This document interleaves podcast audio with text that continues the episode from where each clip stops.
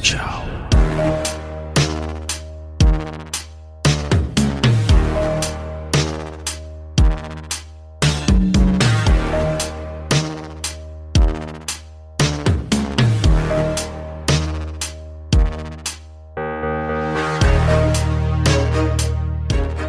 Welcome back sa The Game Silog Show, kwentuhan podcast about video games. Ako si Jazz at ito ay Game Silog episode 18 ba o 19?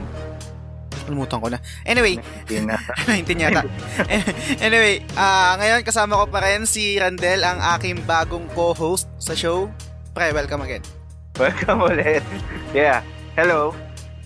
Ayun, kamusta? Kamusta naman? Okay naman. I mean, hindi ako masyado nakapaglaro this weekend. Medyo busy sa work. Pero ngayon, day off. Ngayon ako mag-grind after nito. Nice. Ako din eh. Ewan ko, kasi, di ba, kung nasa ano ka, kung familiar yung mga listeners natin sa BPO, ano tawag dito, paiba-iba ng sked. So, ako, wala akong fixed na schedule pa kasi newbie pa lang ako, tapos paiba-iba pa ng day off. Ang hirap pumanap ng time makapaglaro. Actually, yun nga, nakwento ko, share ko na lang din sa inyo. Ah, nabanggit ko kay Randall, bala ko, bala ko sanang ano, dalhin yung game ko which is yung Death Stranding. Doon ako maglalaro sa game room namin sa ano sa sa office kaso Okay. Mm. Kaso hindi rin naging okay yung ganung plano kasi nagbago na naman yung schedule ko which is mas o- much ah, much better na compare nung una. So yun. Um Mas crowded. Mas crowded. Like, may mga tao na naglalaro ng PS4 mm, totoo. that time. Mm, yung yung schedule ko Oo. na yun. So ngayon mas much, ah, mas okay na yung schedule ko which is pang gabi na 10 10:30 to 7:30 yata kung di ako nagkakamali. So mas okay nang i-budget yung ano, yung oras sa paglalaro. So, Del, ano, kamusta yung ano, kamusta yung first episode natin na na host ka na rin ng show? Meron bang mga feedback, mga comment or anything na pwede mong i-share ngayon? Feedback, well, not much eh. Pero most of... Again, think, thanks pala dun sa mga sa mga tropa, sa mga office mates, sa mga ah, friends ko na ano na nag-support sa show ng day one. So, um, so far, mostly positive feedback pa naman. So, may, may isa pa nga eh. Shoutout ko na rin si Mark Kalang. Sige, so, sige. ka-office ko yan. Ka- ka-officino ko yan. So, um, the day nung na- na-release yung episode, na pinakinggan niya agad, tapos pinakinggan din niya yung mga ibang episodes niya. So, Nice. so far he's liking it. So, hoping na um, pag nag nag-launch tong episode na to, papakinggan niya ulit sa office yan. So, shoutout Mark Kalang. Nice, nice, nice. Tapos si ano din, shoutout ko na rin, um, si John ng Puro Kalaro Podcast. So, napakinggan niya. Uy. Shoutout na rin dun sa show, uh, sa, sa show nila. Ah, tapos ang sabi niya, tawag dito, mas o- mas gusto niya yung bagong format ng show, which is yun nga, yung meron tayong news, tapos may topic tayo sa gitna. So, thank you sa iyo, sir. Salamat sa support at sa pakikinig. Tapos, shoutout na rin na... Thank you. Ayun, yan, sorry, sorry. Nakaka-cut off kita. Del. Ah, eh, okay lang. Sabi ko lang thank you. Ay, ayun, sorry. ayun. Ah, Na-shoutout ko na rin tong mga nag-comment sa atin. Palaging, ano to eh, palaging, tawag dito, present sa mga, sa mga post natin. Sila, sila Ray. Yan. oh, Si- yan. Si, Papi Ray. Oh, yan. Si Ray Anthony Rivera. Si Jep Peñafiel Bahelot. Sorry kung mali yung pag-pronounce ko sa'yo. Tsaka, ayun nga, yung nabanggit mo si Mark. Mark Villalon ba yan? Kanina? O hindi pa? Ah, si Mark Villalon, Oo. ah, ibang Mark naman to. Ah, ibang. Mark. Pero Mm. si Mark Villalon, ah, si Mark Villalon solid yan. Lagi nakikinig sa atin. Nice, nice, nice. Salamat sa inyo, sa salamat sa pakikinig. So, yun, kung meron pa rin kayong mga feedback, kung meron kayong comments, suggestions, um, feel free to message us sa personal um, social media namin. Pwede rin naman sa, ano, pwede rin naman doon sa Facebook page at sa ah, Instagram account ng The Game Silog Show. Yung sa akin, kung gusto nyo akong i-follow yung personal ko, which is sa sa i- sa Instagram is Justin Tayag. Sa Del. Ah, Smoke Two Joints. S-M-O-K-E-T-O-O-J-O-I-N-T-S. Ayan. Smoke Two Joints. Yan. So, Del, ano ba yung ano, mga nilalaro mo ngayon? Pag-usapan mo natin yung mga games na nilalaro natin ngayon. Ngayong week pala. Bi- ah, pagkatapos. Ngayong week, Mm-mm. well, technically, nakapaglaro lang ako kanina eh. Tsaka, siguro, konting oras lang kagabi. Days gone pa rin ako actually. Pero, plano ko kasi i-platinum din eh. Kasi nasa, I think, 80% na ako ng game. Mm. Tapos, ano yun ko pa yun eh. Um, after nun, may mga collectibles pa. Yun yung feeling ko grindy. Mm. Tsaka hordes. Oh, yung hordes. Yan, pang pa-level up. So, Oo. Siguro mamaya, after na recording, try ko rin mag-Iceborne kasi mm. for those na listeners na fans ng Monster Hunter, I, I am sure aware na nilaunch yung event na mm. collaboration. Hello? Ah, oh, yeah, sige, sorry, sorry. Naputol. Yun. Um, oh, yung collaboration, uh, yung collaboration event ng Resident Evil tsaka ng uh, Monster Hunter. Oo. So may mga may mga in-game items sila or oh tama may mga in-game items as rewards. Mm-hmm. Like yung sa 'di ba sa Iceborne may parang sarili ka ng home base na pwede mo i-decorate. Mm-hmm. Oh, pwede mo na siyang ano, may parang magkakaroon siya ng theme na I think Halloween related or related sa Resident Evil. Mm. Tapos may ano rin siya, layered armor siya na si Leon tsaka si Claire. Pero based sa mga nakikita ko sa streamers last week, parang yung build niya lang, nga lang is build for heavy bowgun. Ah, tsaka okay. I think oh dual sword. Eh ang gamit ko kasi is long sword tsaka hammer, which is hindi, feeling ko hindi mag-aakma sa build, kaya parang face gun na lang muna ako. Ikaw, ano nilalaro mo? Ayun, um, Death Stranding pa rin yung nilalaro ko. Um, so far, okay naman siya. Totoo yung sinasabi ng mga tao na slow burn. Um, yung gameplay, okay, ganito. Gameplay in a sense na parang uh, combat, fighting, etc. Wala pa akong na-experience na ganun. Sobrang minimal lang. Pero yung pinaka pero yung pinaka gameplay hook niya kasi is yung pagdi-deliver. Okay, nakakatawa 'di ba? Kasi di-deliver ganyan, um FedEx um simulator ganyan. Pero ang hirap i-explain pero there's something about the the gameplay na okay, hmm. meron kang quest tapos na-deliver mo siya papunta doon sa isang sa destination mo. May rush ng happy hormones sa, uy, okay, na-deliver ko kasi papunta doon sa um pagpunta mo, yung pinaka path or yung journey mo papunta dun sa destination mo, obviously, which is yung pagbibigyan mo ng, ng cargo o yung i-deliver mo, marami kang pagdadaanan kasi may hindi patag yung daan, uh, may mga bato-bato, minsan papunta siya, paakit siya ng ano, ng, um, ng mountain, ng bundok, tapos kailangan mong maglagay ng hagdanan or kailangan mong maglagay ng, ng lubed para makadaan doon or malampasan yung obstacle na yon. So, yun yung mga challenges. Which is parang weird pero rewarding pag pag nalampasan mo. Hindi ko alam eh. Hindi ko alam eh. Hindi pa ganun kabuo yung, yung thoughts ko doon sa buong game. Pero so far, yon yung gameplay, yun, yun lang yung pinaka-gameplay na sobrang weird, na, so, na uh, unusual, uh, unconventional. Pero storytelling, Kojima pa rin, ang dami mong hindi maintindihan ganun, so far ganun pa rin ang dam, daming tanong pero intriguing tsaka weird. Ang isang aspeto ng game na ay dalawa pala. Dalawang aspeto ng game na masasabi ko na masterclass na parang talagang malupet kahit sobrang bago uh, ang, ang bago ko pa lang dun sa game. Yung music tsaka yung vibe ng world. Yung yung uh, yung music kasi iba siya eh parang parang alam mong Kojima, hindi ako fan ni Kojima pero alam mong weird eh. Parang hindi usually ginagamit yung mga kanta na yun sa ganung game. Kunwari, um, papunta ka, meron ka, kunwari, uh, hindi to spoiler ah. May meron okay. uh, meron kang meron kang cargo, i-deliver mo siya sa isang sa isang destination. Tapos pag malapit ka na dun sa destination or kapag pa, mal, uh, medyo malapit ka na dun sa lugar na pagdadalan mo, biglang mag-zoom out yung camera tapos papasok yung kanta na hindi ka familiar dun sa kanta, parang parang soundtrack ng buhay mo yung datingan niya tapos biglang mama, biglang mawawala na lang yung kanta pag nandun ka na sa pinaka destination mo. So parang sabi ko okay ito ah, parang nag-resonate sa akin to ah. Tapos yung vibe naman na sinasabi ko, yun nga parang weird um kasi hindi mo alam kung ano yung nangyayari na parang every time na maglalaro ka or may mapupunta kang lugar o may, may nangyayari sa'yo doon sa game, um, oh. mapapatanong ko, ano, bakit ganun? Um, dagdag ko na lang pa rin, pala, pala rin, hindi rin to spoiler, para sa inyong mga hindi pa nakakalaro. Walang game over.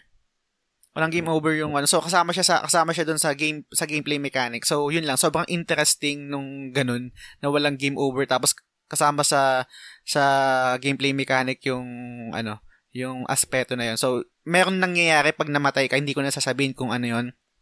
Sobrang anong tawag dito um innovative or new para sa akin kasi yun lang yung nilaro ko ng ganun. So, so far yun yung ano ko. Ang dami ko na rin nasabi. Pero sa future, gawa natin ng episode. Um, hmm. Matatagalan pa siguro pero okay lang yun. Hindi naman kami nagmamadali. So, yan. That's trending. So, yan. Um, for sure, yung iba, nag, yung iba natapos na or yung iba mm. currently nilalaro pa rin. Pero so far, ano eh, mix mix din talaga eh. Kahit mm. yung mga natanong ko na, mga nakita ko sa forums, tsaka mm sa mga nakikita ko sa social media, mix eh. May iba na, na may iba na after a few hours, parang, yun nga, slow burn, dahil nga slow burn sa nalaro. Mm. Um, parang naboboringan sila. Oo, totoo. Nakakaboring, okay. nakakaboring talaga. Kasi parang, like, yun nga, sinabi na banggit mo kanina na parang combat-wise, parang wala pang barilan eh. Wala, parang wala. Either, either magtatago ka or mag, mag Parang walking simulator, ganyan. Ah, ah, so, ganun, ganun, ganun siya. Oo. So, may iba naman na kahit daw weird, pero ang ano daw, ang compelling daw, interesting daw yung mm, kwento. Mm. So, shout out kay Christine Santos. Siya yung nagsabi sa akin kanina niyan. Kakatapos nice. lang nila ng... Ah, natapos ano, na niya? Yes, kakatapos lang nila ng Death Stranding. Ewan ko mm. kung siya mismo yung naglaro or si Joren, pero mm. um, nakakwento, may, may kasi kami chat group eh, dun okay. sa dati kami uh, mga PS4 owner. So, mm. um, yun nga, tinanong niya ano daw lalaroin nila kasi kakatapos mm. lang ng, kakatapos lang nila ng Death Stranding. So, tinanong nice. ko, kamusta yung Death Stranding? So, mm. um, medyo boring, medyo weird, pero yun nga daw, yung mm. kwento nga daw is compelling tsaka ano, interesting. So, mainly parang ano siya, parang you'll be invested in the in the story or in the lore. Mm-hmm. But we'll see. Kasi ako, hindi ko pa rin siya nalaro. Mm-hmm. Nakita ko lang yung mga preview, yung mga uh, quick gameplay, yung mga walang spoiler mm-hmm. sa sa internet. So, looking forward to play that as well. So, yeah. Tsaka dag, gawa natin. Ah, uh, yun, dagdag uh, gawa natin ng episode. Tsaka dagdag ko na lang sorry last na. Um, uh, itong Death Stranding sure ball, hindi siya para sa lahat. Hindi siya parang, parang sabi mo Uncharted o The, La- uh, The Last of Us or God of War or, or any game sa masabi mo na kahit hindi ka, um, tawag dito, hindi mo dyan na kayo, at least kahit pa paano magugustuhan mo or may enjoy mo. Etong Death Stranding, hindi siya para sa lahat. Yun yung sure ako. hindi talaga siya para sa lahat. So, wow. Wow. So again, dun sa mga hindi pa nakakabili at may planong bumili ng Death Stranding, do your research, boys and girls. Yes. Huwag mo nang bibili agad. So, um, again, di siya para sa lahat. So, kung trip mo yung mga medyo barilan, isip-isip ka muna. Medyo late game mo yung makukuha. So, mm. kung, kung pangarap mo naman na maging, again, um, no offense po sana, pero kung pangarap mo maging uh, Lala Move or Grab Food delivery thingy, this is a good training for you. Pero, just, just kidding aside, pero, Yeah, sige. totoo, totoo, right. totoo. so, yun. News na tayo? Yeah, let's go. Okay, so news tayo. Um, number one, um, preview lang. Etong mga news namin, mostly nag-focus kami sa Xbox kasi sobrang ganda ng ginagawa ng Xbox ngayon. Eh, putang ina. Anong ginagawa nyo PlayStation? Ba, ang laki ng chance na next generation um ititik uh, tatalunin kayo ng Xbox kasi alam naman natin nangyari sa PS4 tsaka sa I mean sa generation na to, 'di ba? Nilamon ng PlayStation 4 yung ano, yung Xbox. Pero ang laki ng chance na sa susunod na generation confident ako oh. na papalagang Xbox dahil lang sa dahil sa mga ginagawa nila sa mga service nila which is eto nga so um, news Sige. number one ano ba yung mga ano ano ba yung mga inano nila ano ba yung mga ni-launch nila this week kasi parang dalawa no mm. dalawa yun natin so ano ba yung pinaka-impacting doon tayo mag-start. Ah, sige. Dun, ito, ito, para sa akin, ito, yung number one, Xbox Game Pass is getting Final Fantasy and Yakuza collections. Ito ay via GameRaiders to.com. Uh, uh-huh. ah, Games Raider pala, sorry, GamesRaider.com. So, basahin ko yung news article. Um, Xbox Game Pass is a sweet deal that just got sweeter. At today's um, XO19 or Xbox 119 show, Microsoft announced over 15 new titles that will be added to the service in the coming months, including some high-profile Japanese games such as Final Fantasy and Yakuza.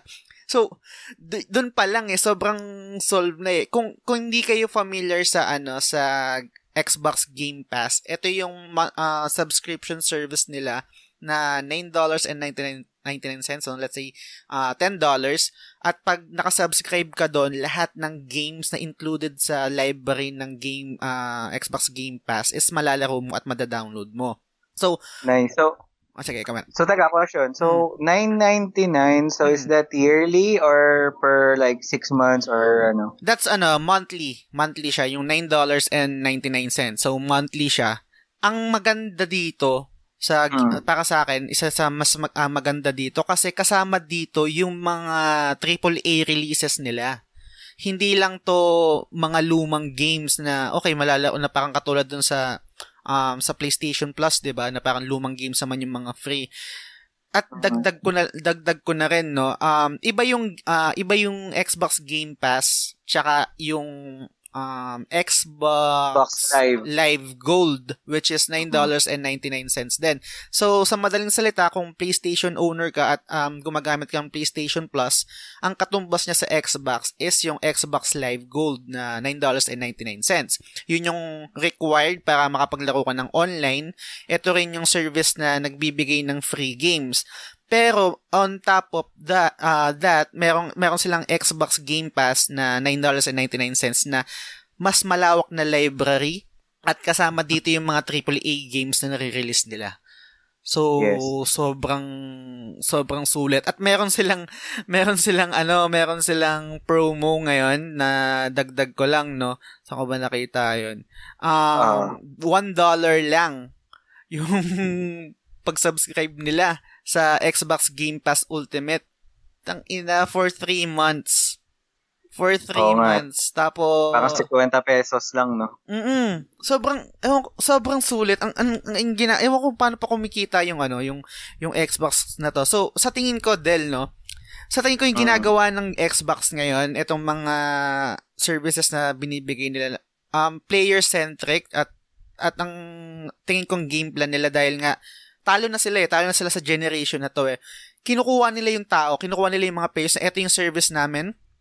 So, mm-hmm. para sa next generation, kung ano man magiging game plan ng ano ng ng Sony or kung ano pa man 'yan, ang ang puso na mm. ang puso ng ng gamers nasa Xbox na. Hindi hindi totally kasi uh, subjective pa rin yan eh. may mga malaki pa rin ano eh. pero at least kahit papaano wala pa yung ano wala pa yung mismong um, next generation dito pa lang uh, one step ahead na yung ano eh yung Xbox uh, compare sa ano sa PlayStation at least uh, personally para sa akin tingin mo ba tama Oo, kasi ano eh, um, syempre, etong season na to, nasa ano na tayo, nasa late stage na tayo ng current gen ng console wars, 'di ba? Mm-hmm. Kasi ngayon um nag, nag ano na nagkaroon na ng hint or hint nagkaroon na ng announcement rather na lalabas na tong um, PS5 tapos mm-hmm. ano na rin naman na it's a industry secret or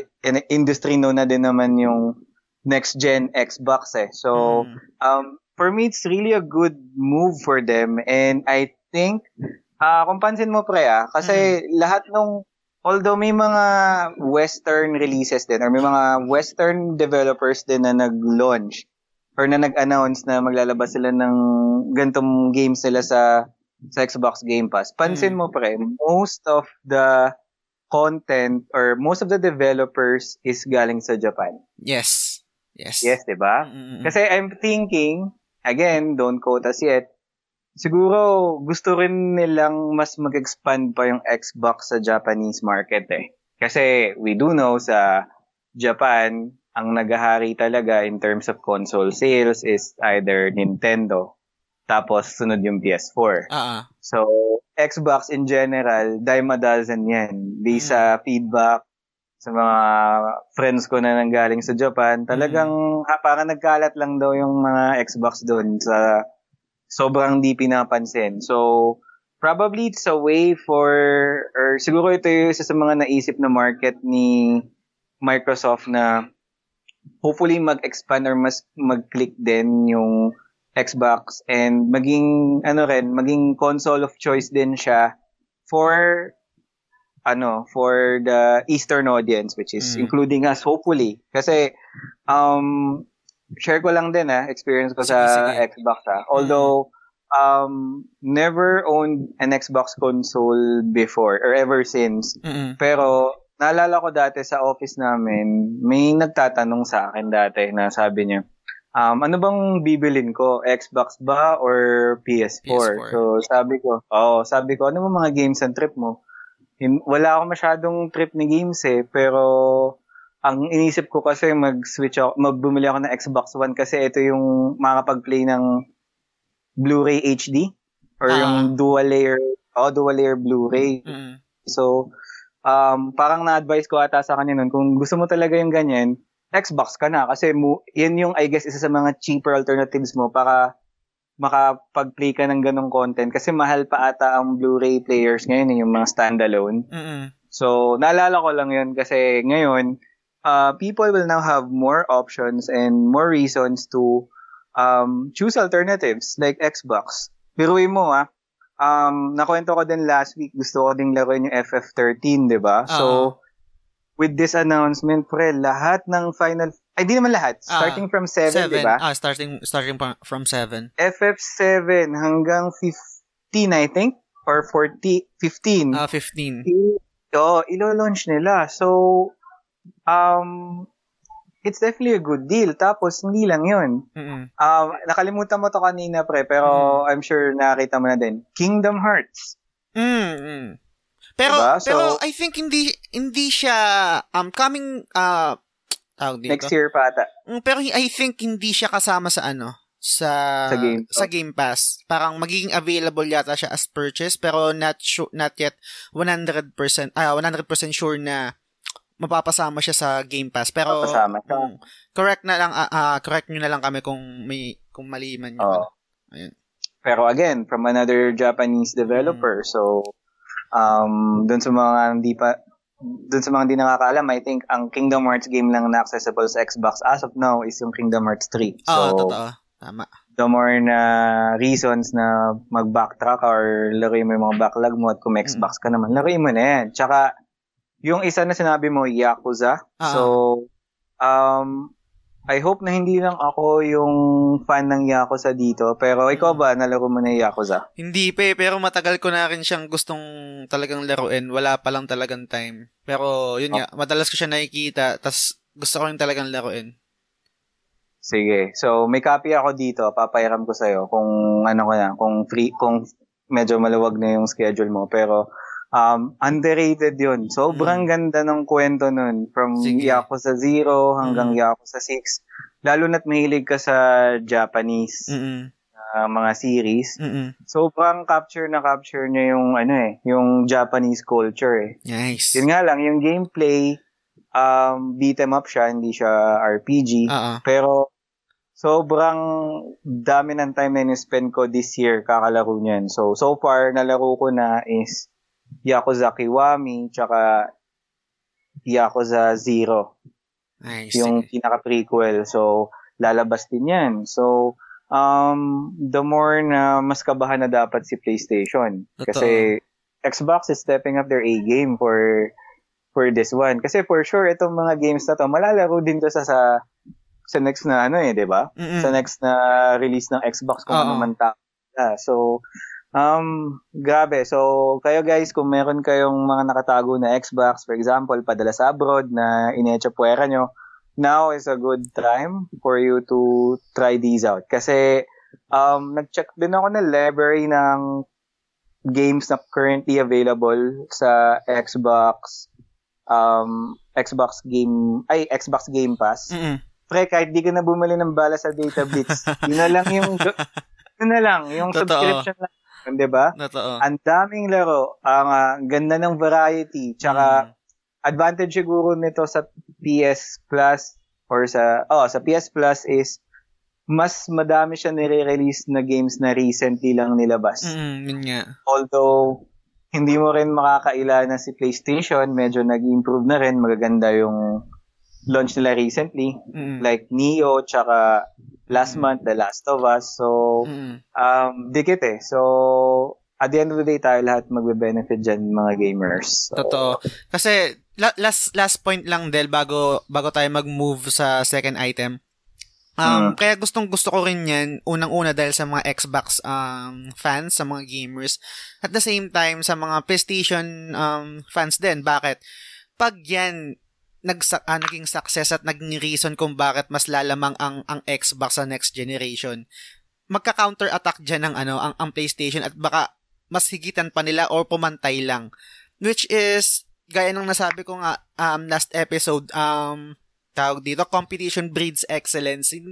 Tama. 'di ba? Na parang ka- parang dati kat ah, number one nag number one ang 360 sobrang olats ng PlayStation 3 dahil sa sa price nila. Yung price ng ng PlayStation unang labas sobrang mahal eh. So nilamon sila ng Xbox kasi mas mas consumer pr- friendly yung price ng Xbox tsaka yung mga services nila yung online service nila mas the best compare sa PS3. Anong ginawa ng PS3? Inimprove nila, binabaan nila yung presyo, inimprove nila yung online capabilities ng machine na yon. Tapos, moving forward ngayon ng PlayStation 4, in-apply nila yun at mas inimprove pa ulit nila ng mas, ng mas matindi. Naiwan naman yung Xbox ngayon. So, I think, palitan lang sila. So, sobrang exciting ng mangyayari sa next generation. I think, hindi sure win ang PlayStation 4. Pero personally, para sa akin, ang mangyayari pa rin yan is yung mga games talaga eh. Um, I'm I'm more on uh, leaning sa ano eh sa sa mga games eh hindi kasi ako ma-service na tao na uh, na parang oh sige ang ganda ng service nyo tapos yan yung mga games na ano eh, kung hindi ko pa rin trip yung mga games na kasama sa service Hmm. nyo hindi ko pa rin siya lalaroin so games games pa rin talaga ang magde-decide ang deciding factor kung ano yung console na bibilin ko so Tama. yun It's all about the content. Mm, yun, agree, agree. So yun, uh, next item natin. Um, next Xbox will match PS5 price and power, says Microsoft uh, via pushsquare.com. So, speculation surrounding Sony and Microsoft's next generation consoles continues to grow. Although we know a decent amount of um, about the PlayStation 5 and the next Xbox, there are still a number of key questions that need to be answered. No doubt the most common of these questions is to do with cost. What are we going to be paying for these machines when they hit the market in late 2020? So, gaya na nabanggit ko kanina, natalo nung natalo yung PlayStation 3 nung una nung kasi I think nung mga last year na ng PlayStation 3 ah, nakabawi na sila. Pero nung una sobrang lugmok sila. Talong-talo sila ng Xbox. Bakit? Ang mahal ng ano ang mahal ng PlayStation 3 I think 500 dollars ba yon yung ay 600 dollars? Yung unang Wow. PlayStation yung mukhang Spider-Man yung yung font Oo. Sobrang mahal nun eh. Tapos yun nga nag nag price drop sila kasi yung X yung Xbox nun is mas mababa tapos yung yung tawag dito yung online capabilities nila and, and stuff mas okay na okay kumpara sa PlayStation 3. So ikaw Del anong anong take mo dito? Mm. Well, um, basing lang naman dun sa, ano, dun sa history ng Xbox at PlayStation, ah. So, um, spe- specifically itong current gen. So, hardware-wise, I think mas may Mm. konting edge yung hardware Mm-mm. nung hardware capabilities nung Xbox eh. Isa na dyan yung ano, compatibility niya sa previous gen games Totoo. previous Xbox Gen games, Mm. tsaka yung ah, dual layer Blu-ray. Mm-mm. Again, quotas na lang sa ano, ah, dual layer Blu-ray or Blu-ray HD na um, discs. So, si PS4 walang ganyan. So, Mm. Um, knowing na parang nag-issue na ng ah, ganitong statement si si Xbox. So, this is something to look forward to. Knowing na yung games din is ngayon wala pa tayong concrete na ano eh, na roadmap eh kung ano-ano pa yung expect natin na games sa PS5 aside sa The Last of Us tsaka Ghost of Tsushima. Oo. Oo. So, um, kung, kung yung pa lang yung panghawakan natin at the same time, tapos, um, knowing na eto na si Xbox. Tapos, most of the future gen games is available on both platforms at let's say magawa nila ng paraan na mas mura to sa PS4 Mm-hmm. can be a threat for Sony. Totoo. So, let's see kung paano na paano mag-revolve to in the coming months. For sure, we will cover it here in the Game Silog Show. Um, basta, yun, looking forward din ako. Uh, hopefully, may mga makuha tayo rumors in the coming weeks. Totoo. Tsaka dagdag ko na lang Del, no? Bago, bago tayo mag-move sa next um, news natin. Um, sobrang sa atin, lalo na sa Pilipinas, big deal sa atin yung price eh, kung, kung magkano yan eh. Yan yung parang pinaka, maliban sa games ah, isa, isa doon yung deciding factor natin kung ano yung bibil natin na console. So, sa tingin ko, sobrang big deal kung ano mang ilalabas nila na price, kung mas, kung tatapatan nila yung PlayStation 5 or mas magmumura sila ng mas konti. Or, baka totoo na rin yung mga rumors rin na parang pinaplano ng Xbox na tawag dito. Um, ano, ano yung term doon? Yung pwede mong i-upgrade? Cross- Yung pwede mong, ah, ano ba yung term? May term doon eh, nakalimutan ko lang yung term. User, user upgradable? I, Ah. I'm not sure. Or parang PC-like na siya na pwede mong i-upgrade yung graphics card or yung kung ano man na pwede. Ah. Basta may term doon. Anyway, so, so, so sobrang exciting kung ano mangyayari next generation. Ah, kung napapansin nyo, hindi namin sinasama yung Nintendo. Kasi ang Nintendo para sa akin, may sarili silang mundo. Kahit anong gawin ng Nintendo, Nintendo pa rin sila.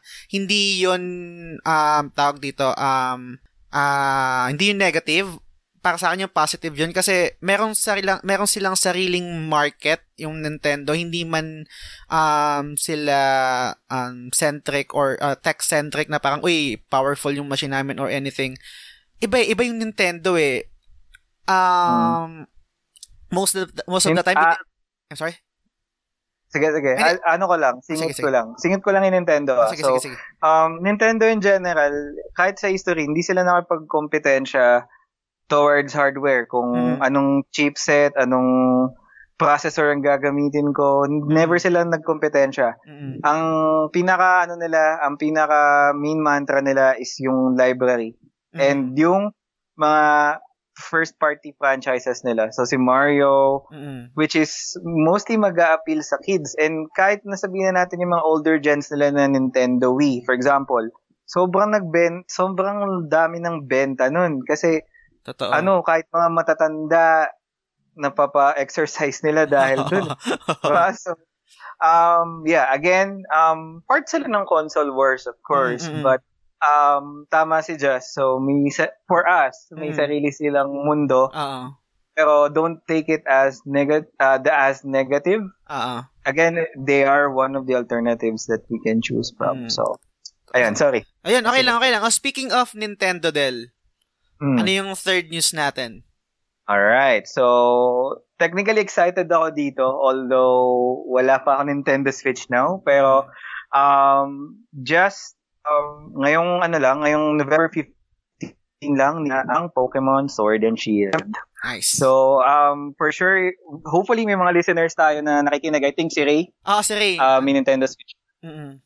Oo, aba, mukhang nag-pre-order na ata si Ray. So, I'm not sure kung ano in-order niya, pero um, this is one of the things na sobrang hype ngayon sa social media and I'm really looking forward to play this. So, um, kita mo yung mga, I, I'm not sure kung nakita mo to sa ibang groups just eh, pero um, nung isa to sa mga pinaka ano, pinaka jam pack na launch dito sa Pinas, like nakita mo yung mga pila sa Data Blitz like Oo. nung pasok ko nung Friday Mm-mm. so market mark ah, sa market market yon Oo. tsaka sa may uptown mall na padaan ako grabe yung pila Ang ina, iba, iba, Talagang- iba, iba, iba yung, ang hirap i-explain, pero iba yung hakot ng Pokemon talaga eh, no?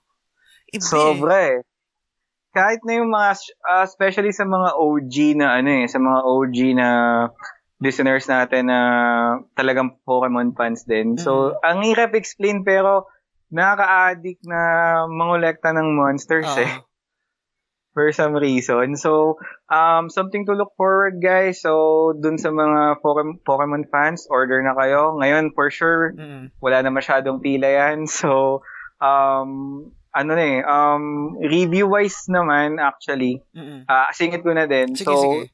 Mostly positive reviews ng Pokemon Sword and Shield eh. Ay, Del, Na- ma- sorry, maputol lang kita. Um, pa- yun nga, nakita ko rin positive yung reviews, pero parang may, naki- may nababasa rin ako ng mga thread sa Facebook, sa Twitter, or anything, kung saan mang social media, na parang may mga fans na um, disappointed sa sa Pokemon, which is hindi ko maintindihan kasi disclaimer, hindi po ako um, Pokemon fan. Pero nakapaglaro din ako at nanood din ako ng anime. Pero I don't consider myself as Pokemon fan na katulad ni Del or uh, ng ibang listeners natin. So I think mas knowl- knowledgeable si Del sa akin. So Del, anong anong issue doon? Anong issue sa Pokemon na Um, Pokemon list or anything? Oo, so kasi sa Pokemon, kasi yung version na to is, I think mo consider it as Gen 8. With, pag sinabi kasing Gen 8 or Gen 1, ano na siya, totally new setting. It's it's based on a totally different se- setting na eh. So, okay. um, like, for example, ngayon, yung Region 8, ay, sorry, Region 8 tuloy, yung Gen 8, which is Okay. uh, Gal- Galar, tawag guys, Galar Region, Okay. um, ano siya, based naman siya sa UK. So, nung in-announce to, tapos eventually nagkaroon sila ng mga updates about what to expect on the game. Isa sa mga nagpa init ng ulo, I think, ng ibang Pokemon fans is yung uh, number of Pokemon. Okay. Kasi sobrang binabaan nila yung number of Pokemon dito sa Gen 8 compared dun sa mga previously launched Mm. versions ng Pokemon. So, um, I quote me guys, pero I think nasa around 800 or 900 Pokemon na ang ang available ngayon, including yung sa Galar. Pero Okay. dito sa version na to, parang nasa uh, 200 to 300 ballpark Mm. figure lang yung available. So, more than 50% nung Pokemon na um, current na available is hindi mo siya malalaro dito sa version na to. So, kaya nagkaroon siya ng ano, kaya siya nag-spark ng Discussion or Con- ng debate or Oo. Oo, ng discussion at ng debate. Yun yung pinakamatindi kasi for example ako, um, gusto kong gusto ko sana sa recent version na to since maganda na yung graphics. Gusto ko malaro ko yung game kasama si Charizard, si Blastoise. Wala yun? Eh, Yun yung mga OG, di ba? Yung sa 150? Wala pre. Ay, wa- yung Gen, Gen 1 ba yun? Yung original na 150 Yes. Pokemon? Tapos yung the 151, si Mewtwo, di ba? O si Mew?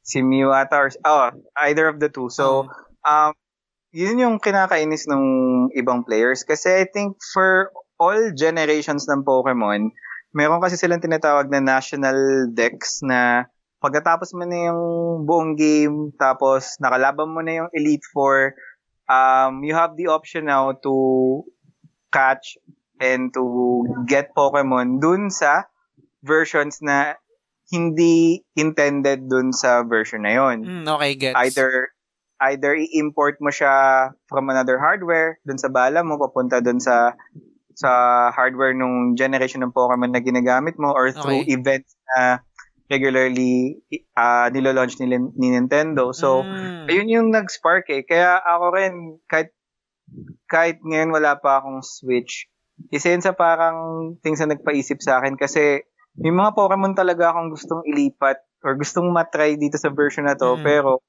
hindi ko siya malalaro. Mm. Ang main, Although, ang main reason nila, hardware limitation, yun yung pinaka, ano? Press release? Ano? Or wala Yes, pa sila? one- Okay. Ah, meron silang press release eh, pero I think paiba-iba yung sagot ng developers eh. Pero isa sinasabi nga nila is hardware, ano nga, hardware limitations nga. Tsaka sa sa storage kasi 'di ba ang Nintendo Switch gumagamit to ng cartridge. Ah, ah. So, ang cartridge kasi usually may limited space. So, ang Mhm. mangyayari, the more na data na ilalagay nila dun sa cartridge na yun, mas magmamahal yung cartridge mismo. Mas hindi nila mabebenta Gets. yung gets. game. Kasi mas tataas yung cost nila. So, Mm. yun yung ano, yun yung parang naging controversy. Pero yung mga fans, may, may mga fans kasi na talagang sobrang hardcore to the point na nagde-data mine eh. Familiar ka ba dun sa data ah, mine? medyo na, narinig ko siya. Data mine to the point na parang yung game mismo, yung yung sa CD for example, Ah, ah. i-inspect nila yung lahat ng codes, maghahanap sila ng mga hidden content. So, Mm. may mga fans ng Pokemon na nag-data mine nung ah, Pokemon Sword and Shield and Mm. it turns out na um, yung animations nga daw ng mga Pokemon is Mm. galing pa dun sa version na nasa Nintendo 3DS. Eh, ganun? So para, oo, kaya so para yung mga fans, sinasabi nila, kaya nyo namang ilagay yung lahat ng Pokemon dito sa version na to, ba't di nyo ginawa? Hindi namin, Mm. hindi namin dinidis, hindi namin binabay yung reason yun na hardware limitations yan. Kasi nga, yung mga, yung mga assets nyo galing sa 3DS. so, yun yung pinaka, ano, pinaka main reason na medyo nagkaroon ng konting something dito sa game na to. Mhm. But, if you look at it, nung na-launch siya, ang taas pa rin ng ratings. Totoo. Lahat ng reviewers, uh, unanimous sila dito. So, it's in the high nines or uh, fives out of fives. Mm-mm. Depende sa review. So, ang ganda eh. So, tingnan natin kung paano pa ito magpro-progress as we move along. Basta, ako, pag ako nag, hopefully next year, makabili ako ng Nintendo Switch kahit yung light. Isa to sa mga lalaroin ko sa list ko. Despite of what happened. Ako din, ako din. Ngayon, actually, pinagpipilian ko yan eh. Kasi meron akong, nag-iipon ako ng pera ngayon. Um, talagang binabudget ko na parang para dyan sana makabili ulit ako ng Nintendo Switch kasi gusto ko nang malaro yan. Kasi technically, ay hindi, hindi naman tech, hindi naman. Parang yan yung isa sa mga unang RPG na nalaro ko, yung Pokemon, yung tandang-tanda ko pa, may memory din ako, may memory din ako dyan sa Pokemon na yan na nung sa Yellow yata, Yellow yata yon na parang Sa Game Boy. Ah, sa Ah, Game Boy na parang hindi ako makaalis kasi nakaharang si Snorlax dun sa dadaanan. Tanda-tanda ko yun eh. Tapos hindi ko alam yung gagawin. Jap- Japanese yung ano, Japanese yung cartridge ko kasi galing kay galing Japan, ah, padala ni mama. Hindi ko alam. Tapos dumayo pa kami ng kaibigan ko, shoutout kay Ampi. Ah, kababata ko. si Ampi. Oh. Oo. dumalo pa kami, du- pumunta pa kami doon. Parang may dinayo kami na kaklase namin. Tinanong namin kung paano makakaalis doon sa, sa Snorlax na yun. Which is parang mag-play ka lang pala ng flute para magising siya. Ewan ko, hindi ko na masyado matandaan. So, parang ganun yung ano. Nat- natapos mo yun, pre, in Japanese. Hindi, hindi ko siya natapos. Hindi ko siya natapos. Naalala, Akala ko natapos. Naalala ko lang, may mga moments lang ako na naalala ko na, naka, uy, nakakuha na ako ng bike, tapos meron ako napuntahan doon na yung parang makakapag-surf na ako. Makakapag-surf ba yun? Basta parang gano'n, nasa tubig na Ah, ako. sir. Oo, Ah, yun, sir. yun. Yun lang, pero hindi, hindi, wala akong memory na natapos ko siya. Pero yun, yun yung Hmm. pinaka talagang tuman, tumanim sa, sa isip ko na yung Snorlax na yun na hindi ako makadaan doon sa kung anong lugar na yun. Oo. Sige boy, bili na ng Switch next year. Bili tayo. Tingnan natin, tingnan natin para makapaglaro din tayo ng mga Nintendo games. So, yun. Ah, so, move. tsaka, ah, tsaka- ah, sige, ikaw na. Sorry. sige, sige. La- last na lang. Ah, sige, sige. Ah, naisip ko lang, no, gawin nating episode to. So, ah, gawin nating episode tong Pokemon kasi for sure, maraming Pokemon fans na listeners ngayon eh. So, hey, saka na dyan. So, Mm. um, for those na um, gusto mag-share ng experience nila sa Pokemon, like, um, paano kayo na-addict sa series na to, Mm. mga ganyan, ah message lang kami, gawa tayo ng episode. sige, sige. Ganda Mm. yan. Yan lang. Ayan. So, yun, gawa natin ng episode yan sa sa future. Message nyo kami sa at the Game Silog Show or sa mga personal social media accounts namin. Anyway, so last line dito sa news namin, um, tweet lang naman to sa sa Twitter. Sabi, um, Tuesday is the day. Tune in to find out the nominees for the Game Awards on December 12 and get ready to start voting. So, ang account is at the Game Awards sa Twitter. So, um, basically, ito yung, um, every year meron the Game Awards. Ito yung uh, award-giving body na nagbibigay ng mga awards sa mga video games na nilalaro natin, parang Oscars.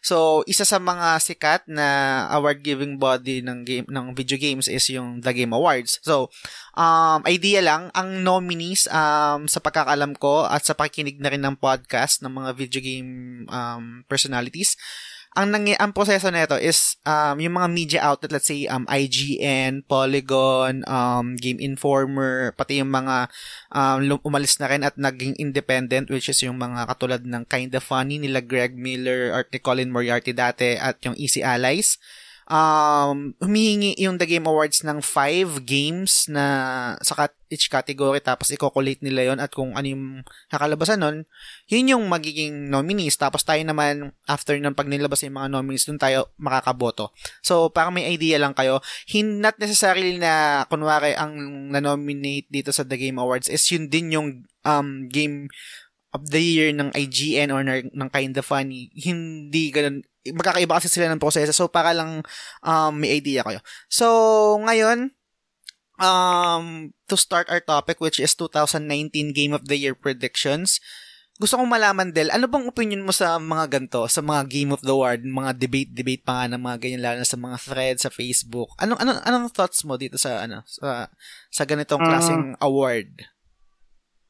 Para sa akin kasi ang video game, ah, uh, hindi lang sa industry ng video games ah. Lahat ng uh, ano, lahat ng mm. award-giving bodies. Ako kung tama yung term ko. So, mm. lahat ng organization na nag na nag-organize ng awards, para sa akin ah, opinion ko is for mm. me medyo mix lang eh. Kasi mm. um, marami sa mga nakita ko na uh, na awards, for example, is nagbe-base sila sa sales, Uh-uh. Or yung iba naman na, for example, yung mga awards na sa sa mga indie filmmakers, uh-uh. meron silang sariling award-giving bodies for that type of genre. Mm-hmm. So, uh, for me, medyo mix eh. Pero, I think itong Game Awards for me is, um, is one of the things na tingin ko medyo credible, uh, tingin ko credible eh, in terms of choosing the candidates mm-hmm. and whatnot. Kasi nga, um, part of process nila is hindi sila I think nagba-base sa sales eh. Uh-huh. Nagbe-base nga sila sa feedback ng mga ano ng mga tao na talagang mm. may alam towards video games. Mm. So um it's something na ano eh, it's something na for us considered din as extra advertisement eh. So the more mm. na let's say ang isang ang isang movie, ang isang album, ang isang game is nananalo ng award, mas lalong nagiging matunog eh sa masa eh. Totoo. So, um, it for me, I'm also considering this as a marketing strategy. Marketing strategy in a way na eto nga, let's say, bigyan natin ng maraming awards si God of War. Mm-hmm. Ang ending, tataas ang sales niya. Mm-hmm. Or, bigyan natin ng maraming awards yung mga movies ni Vice Ganda. Mm-mm. tataas yung sales niyan. So, mm.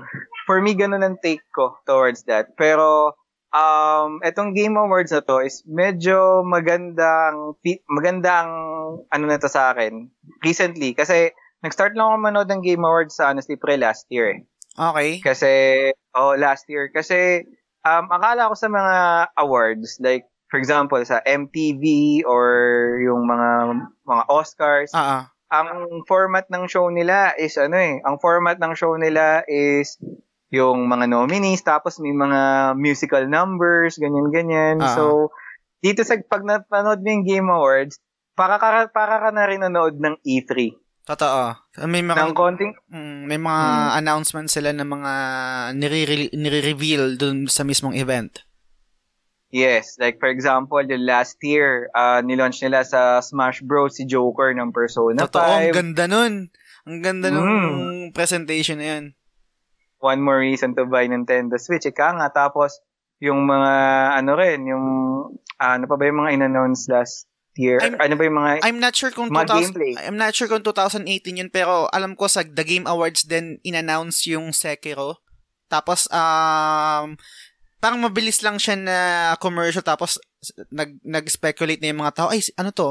Um Tenchu ba to? Yung ganyan ganyan. Or bagong bagong Bloodborne ba to? Tapos uh, eventually nalaman nga na Sekiro pala siya. Pero I'm not sure kung 2017 siya or 2018 mm, so um it's more of uh, another marketing strategy for developers na makapag-build ng hype ng mga games nila hindi lang siya basta focus sa awarding, ganyan-ganyan. May mga ano rin siya, may mga program din, may mga musical guest, ganyan. Pero ano, um, nag-announce din sila ng mga games. So, for, if, if fan ka ng E3, if fan ka ng any video game conventions or follower ka ng mga ganong type ng event, Mm-mm. so it's something for you to also watch out.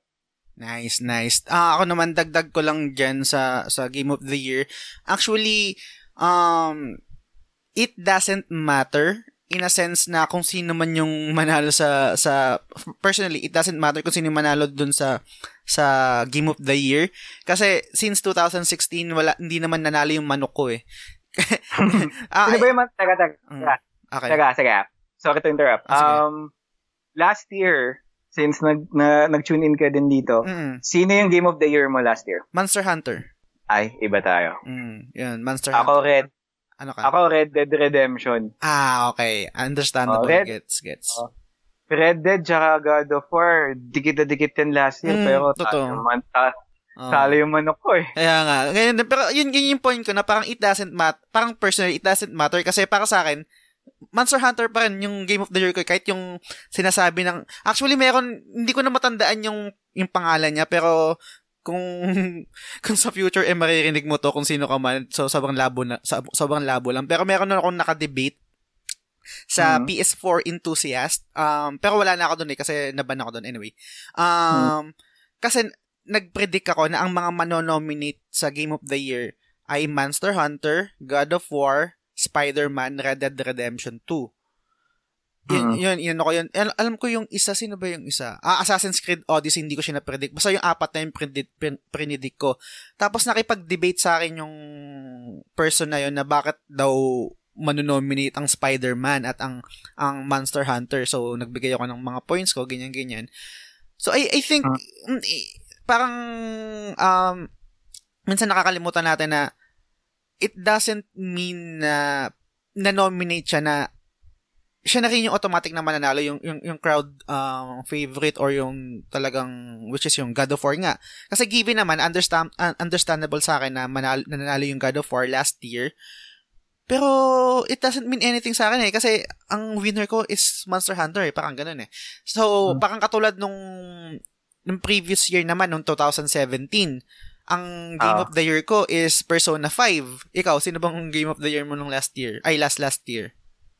2017, hindi Mm. ako masyadong, let's say, hindi ako ganun ka-active Mm. sa games noon, pero, Ano yun? Um, ano yun eh? Zelda, Mario Odyssey, PUBG, um, Hor- Horizon Zero Dawn, tsaka Persona 5. Yun yung limang ano nominee. Nominees. last year, um, if I'll choose dun sa mga ano na yun ah, Mm. I'll pick with, I'll go with Zelda Breath of Mm, the Wild, based yun. sa feedback. Yun din, yun din. Yun, yun, ang, yun ang humakot ng awards nung 2017. Pero, personally, yun nga, um, 2007, ah, 2017, Persona 5 yung personal game of the year ko.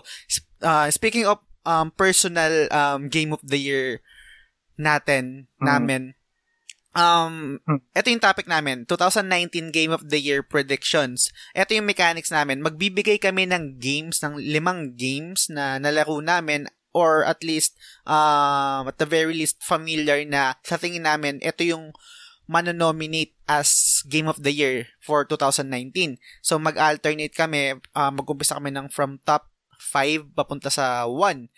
At ang naisip ko dito, um, personal favorite or personal game of the year, it doesn't mean na parang, oy, parang, para sa akin ah, ah, parang, uy, malabo tong manalo or malabo tong manominate sa The Game Awards.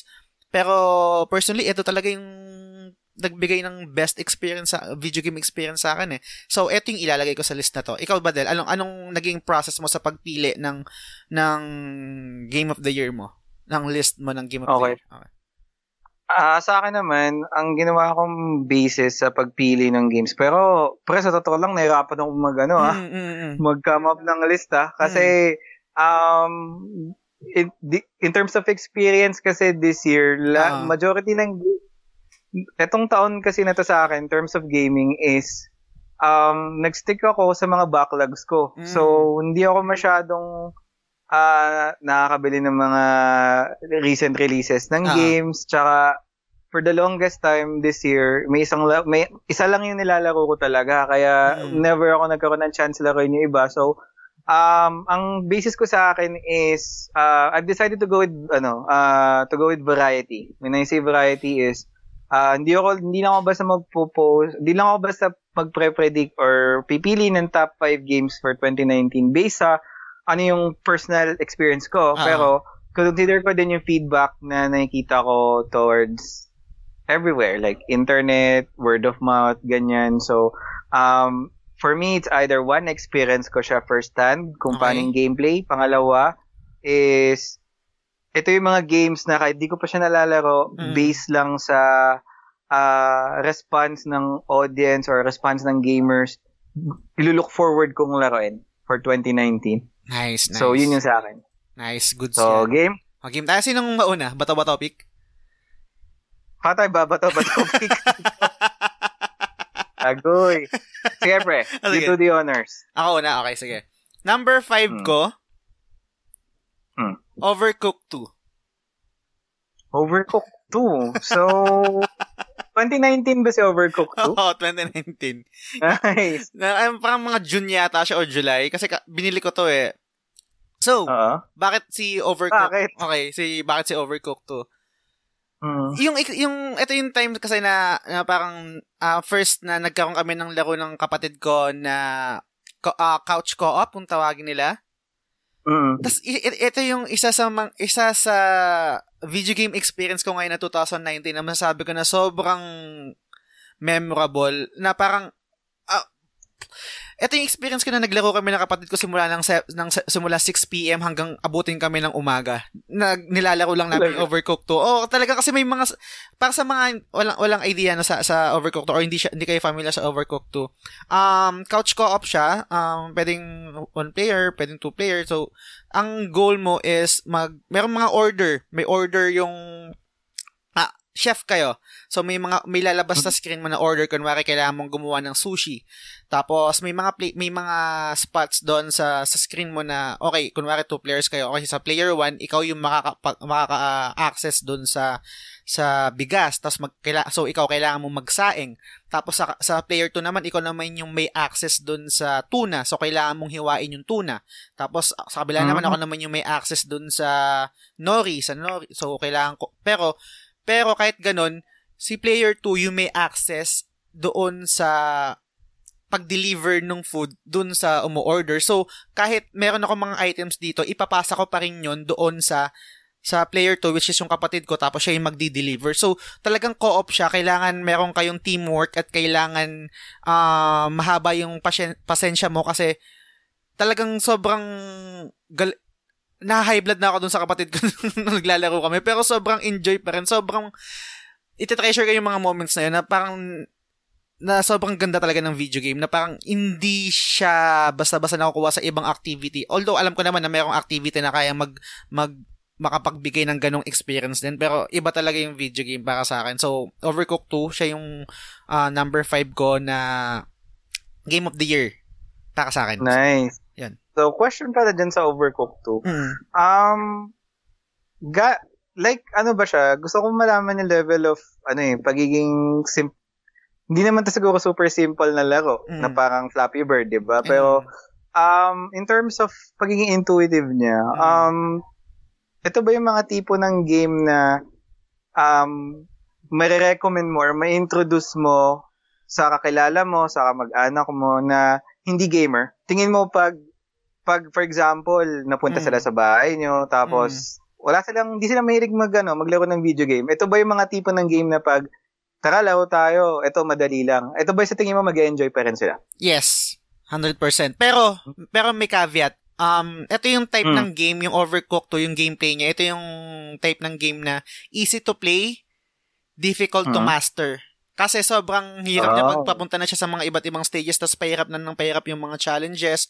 Tapos yung uh, mag, nagkakaroon na ng obstacle yung yung yung tawag dito yung kitchen kasi magkakaroon ng ibang ano eh kunwari yung kitchen mo is yung kitchen ng player 1 sa kitchen ng player 2 is magkalayo. So hindi kayo pwedeng mag magbigayan ng ng ingredients. Ang gagawin mo is itatapon mo yung ingredients papunta sa kabila kaso pag nagkamali ka, yung ingredients, ma mahuhulog, which is masasayang, maubos yung oras mo. hindi mo makukuha yung goal na ma-deliver yung pagkain na in-order. So, ganun, paiba-iba siya ng obstacle, paiba-iba ng pagkain na nire-require ng, ng customer. So, yun, sobrang ganda, sobrang simple lang ng, ng, meka- ng gameplay mechanic niya, pero uh, nag-work siya eh. I mean, nag-work siya, no? Mm, yun. Parang ano to, parang for example, ito yung mga tipo ng laro na pwedeng makasira ng friendship. Totoo, totoo. Ganun. ganun, ganun, ganun. Kasi kami nung kapatid ko, uh, na habang naglalaro kami, kasi na-high blood na ako pang nagkakamali ako or nagkakamali siya. Tumataas na yung uh, boses ko, nakaramdam ko tumataas na yung boses ko, tapos um, pang umiinit na yung batok ko. parang ganun. parang Sobrang nakaka-frustrate oh, na eh, no? Pero nung, pero nung ano, hindi, hindi ko makakalimutan, yung na-stuck kami sa isang stage, tapos na high blood, talagang high blood na talaga ako. Siguro mga ilang tries talaga, dalawa kami. Hindi namin ma-perfect, tapos nagde-devise kami ng, ng mga stra- strategy namin kung para mas mapabilis, ganyan, ganyan, paano namin matatapos.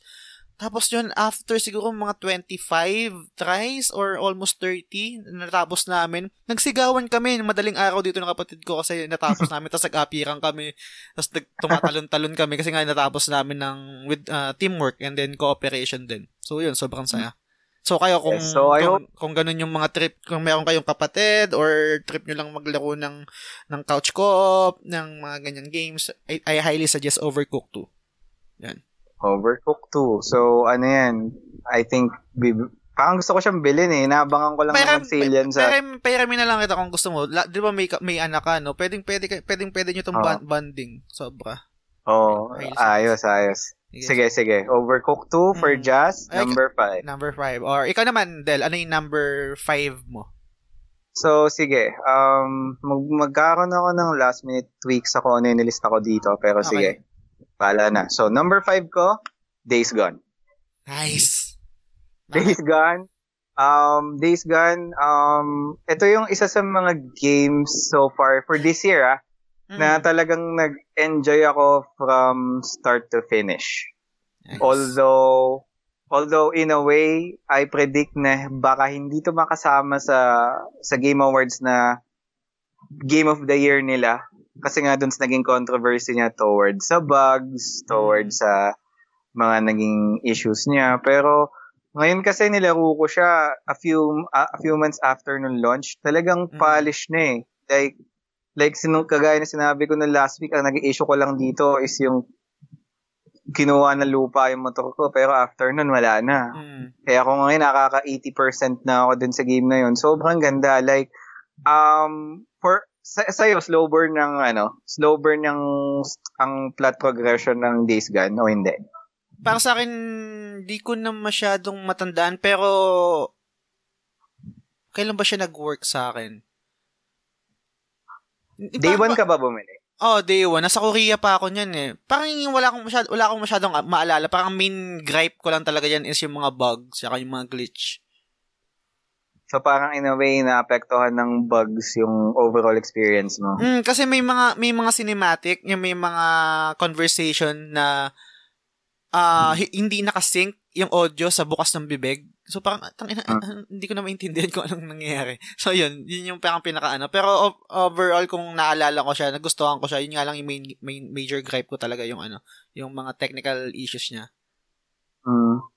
Pero I assure you guys, pag ngayon bibili kayo ng Days Gone, uh, or lalaroin nyo siya for the first time, mm. mas may enjoy nyo siya ngayon compared dun sa mga nag-day one. So, again, another friendly reminder, kung in doubt kayo bumili ng games day one, mm. okay lang yan. Kasi ito yung mga potential na pwede mangyari. Pwede magkaroon ng bugs. So, um, Days Gone, um, uh, bakit nga ba ito bukod dun sa mga experience ko? Um, story-wise, ang ganda eh. Although, typical, alam mo yung plot niya, nag, nag-revolve sa, zom, sa zo, zombies or freakers. freaker. Oh, freakers sa tinatawag nila.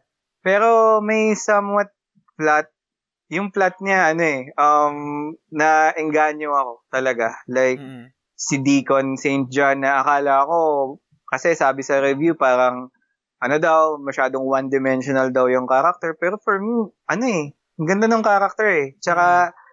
dun sa mga uh, NPCs, for example, uh-huh. ano siya, um, talagang mag-invest ka ng emotion at time dun sa mga tao na yun. In which, yun yung isa sa mga tinitingnan ko din when looking for a game or when when judging a story ng isang video game is kung mahuhook ba ako sa story at dun sa mga characters mismo. And I can say na Days Gone has done a pretty good job on that. So, Nice. um, Christine Santos, Jorin Riego, alam ko bibili nyo to. Sinuggest ko to sa inyo kanina lang umaga. Mm-mm. Ito na yung proof. Bumili kayo, Days Gone. Nice, nice. Yun na number 5 to. Nice. Ay, dagdag ko na Alright. din, dagdag ko na din sa'yo, ano, ano, tawag dito, uh, Del. Ah, may naalala lang ako dyan na talagang sobrang pinaka, isa rin sa mga pinaka magandang video game experience ko ngayong 2019 is yung Horde. Yung yung yung Yes. yung tension yung tension na na, na, na kayang ibigay nung video game um tawag dito video game may term doon eh Ah, ah, design video game design is Mhm. yung horde mismo kasi sobrang sobrang sobrang sarap ng pakiramdam at sobrang nakakatakot, sobrang nakaka-tense pag pag may na pag yung, yung lalo na yung unang experience mo sa horde, sobrang panalo. Mm. Sobrang intense niyan. So, dun sa mga, nag, nung mga naglalaro pa lang, pro tip, wag na wag niyong susubukan yung horde ng lower level pa kayo. Kasi Oo. talagang kakainin kayo ng buhay niyan. Pero gaya ni Jazz, I agree. Um, so far pre, nakakadalawang horde na ako eh. Pero endgame na rin kasi yung mga ano ko, Mm. yung mga barrel ko. So, Mm. medyo kaya ko na. Pero nung nung mga first few hours ko talagang sobrang akala ko ang hirap-hirap. Akala ko sobrang mahirapan ako dahil ano eh, ang hihina ng barrel ko tapos Ah. yung motor ko wala ng gas. Pero basta i-grind mo lang, ang ganda eh. Totoo, so, totoo. for for those na fans ng open world genre, we we recommend Days Gone. So, that's a Totoo. number five on my list. Nice, nice. So, ngayon, ah ito naman yung number 4 ko sa list, Hmm. Kingdom Hearts 3. Alright. JRPG fans. ito, um, okay. Bakit? Okay, bakit? Bakit Kingdom Hearts 3? May kasamang bias. Am- aminado ako nun, hindi ko i-deny yun. Um, isa sa mga dahilan kung bakit gusto ko yung Kingdom Hearts 3 dahil kay Sora. Si si Sora kasi yung character na um devoid, dev- tama ba yung word? Devoid ng machismo bullshit na laling, laging pinepresent ng mga video game um protagonist. Um si Sora yung tipo ng protagonist na ipapakita niya na mahina siya at kailangan niya ng kaibigan niya para maging malakas at para magawa yung mga kailangan niyang gawin. So, sobrang nag-resonate sa akin yon Hindi ko kasi, ako kasi yung type na minsan parang nasasabihan na parang just, ah, parang um, hindi ka manly or parang ang drama mo or ang emo mo. Which is parang hindi ako agree na parang kinakahon yung mga lalaki sa idea na dapat ganito ka lang. Na dapat pag lalaki ka, eh hindi ka umarte ng ganito or dapat hindi mo magustuhan yung ganitong bagay kasi dapat babae lang ang may gusto niyan or dapat ganito lang. So, nung yung yung character ni Sora, ewan ko kung kung ganun din kung na-pick up niyo din sa kanya yan, pero yun yung isa sa mga gusto ko sa kanya at at lalo pang na amplify yon doon sa Kingdom Hearts 3. Um siguro spoiler alert 1 to uh bilang tayo 1 to 5 no siguro or ano. Or One, two, three. So yun, um, kung naririnig mo to at ayaw mo may spoil, wag, wag, wag mo muna pakinggan, mag-skip ka muna. Siguro mga 3 minutes or 2 minutes. So, lalo na yung huling part doon, may, tang ina naiyak ako, sorry. Naiyak ako doon sa isang part ng Kingdom Hearts 3 kung nalaro mo na siya, Del. Um, Oo naman. yung nasa dulo na siya tapos parang inano si Kyrie. Yung parang in- hindi ko masyadong maalala. Basta parang nandun si nandun si Sora tapos biglang parang patayo siya. Tapos biglang tumakbo sa kanya pa, pa- papunta kay Sora si Donald tsaka si Goofy. Tapos parang iti- itinay, Ah, parang itinayo itinayo siya. Na parang Mhm. tapos parang sinasabi na parang ah, parang hindi ko na masyadong matandaan verbatim na parang magkaka ah, parang we're friends na parang dapat natin, ah, nandito kami para tulungan kayo, parang ganun. Tapos sabi ko, eh, putang ina. Mangayak-ngayak ako. Sabi ko, ang galing, ang galing. Tang ina. Tapos yun, although maraming po nasa Kingdom Hearts 3, hindi ko yun dinideny. Marami akong hindi rin nagustuhan. Pero, ah Mm. naramdaman ko eh. Naramdaman ko yung game eh. Naramdaman ko yung emotion na gustong iparating sa akin nung bawat, nung scene na yun, kahit sobrang babaw lang nun.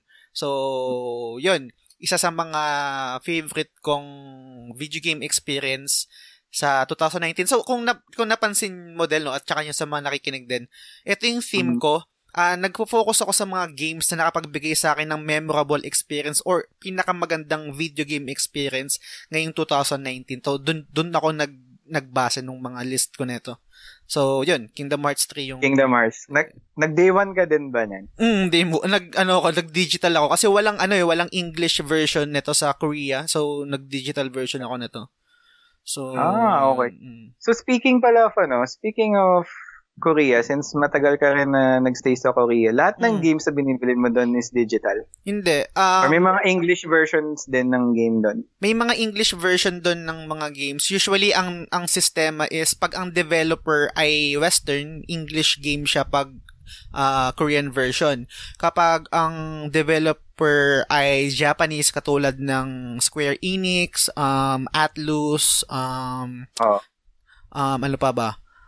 Basta yung basta yung mga mostly um original na ano na ay hindi naman original kasi Capcom uh, nag-release naman sila ng ano eh ng ng English version pati katulad yung Resident Evil 2 na remake English version mm-hmm. siya pero Capcom is Japanese um company so siguro uh, mostly parang yung Square Enix Atlus Bandai Namco Namco uh, yon mga Japanese siya pero mostly yung mga AAA games na western katulad ng mga um, Ubisoft, um, Naughty mm. Dog, mga ganyan. Yan, mga English yan. Mga may physical. Ah, may, ah, may physical. Ah, may physical siya. Ah, nice, nice. Mm. So, Kingdom Hearts. So, I, I agree. Um, honestly, sa akin, nag-resonate din ng Kingdom Hearts eh. Although, uh, spoiler alert, hindi ko siya sinama sa list ko. Mm-mm. Kasi, I think, um, isasama to ni Just for sure. So, I want to give the spotlight to him. pero, uh, pero, I agree. Um, it's a perfect way to end the Xehanort saga. Mm-mm. Especially kung nasimulan mo siya. And, I think na-recall ko sa previous episodes mo na hindi mo nalaro yung ibang Kingdom Hearts bukod sa 1 at 2. Tama? Mm, ano lang, sa kon- yung mga games na, ay mga Kingdom Hearts na lalaro ko ay yung mga nasa console lang, which is 1, 2, and 3? Ah, yung sa mga handheld, One. hindi ko nalaro. Ah. So, ayun. So, um, ang ganda niya in a way na, ano, kung nilaro mo yung Kingdom Hearts 1, pati yung mga uh, spin-off, sabihin natin, like yung Birth by Sleep, mm. yung Um, chain of memories. Oh, per- chain of memories, yung mga yan.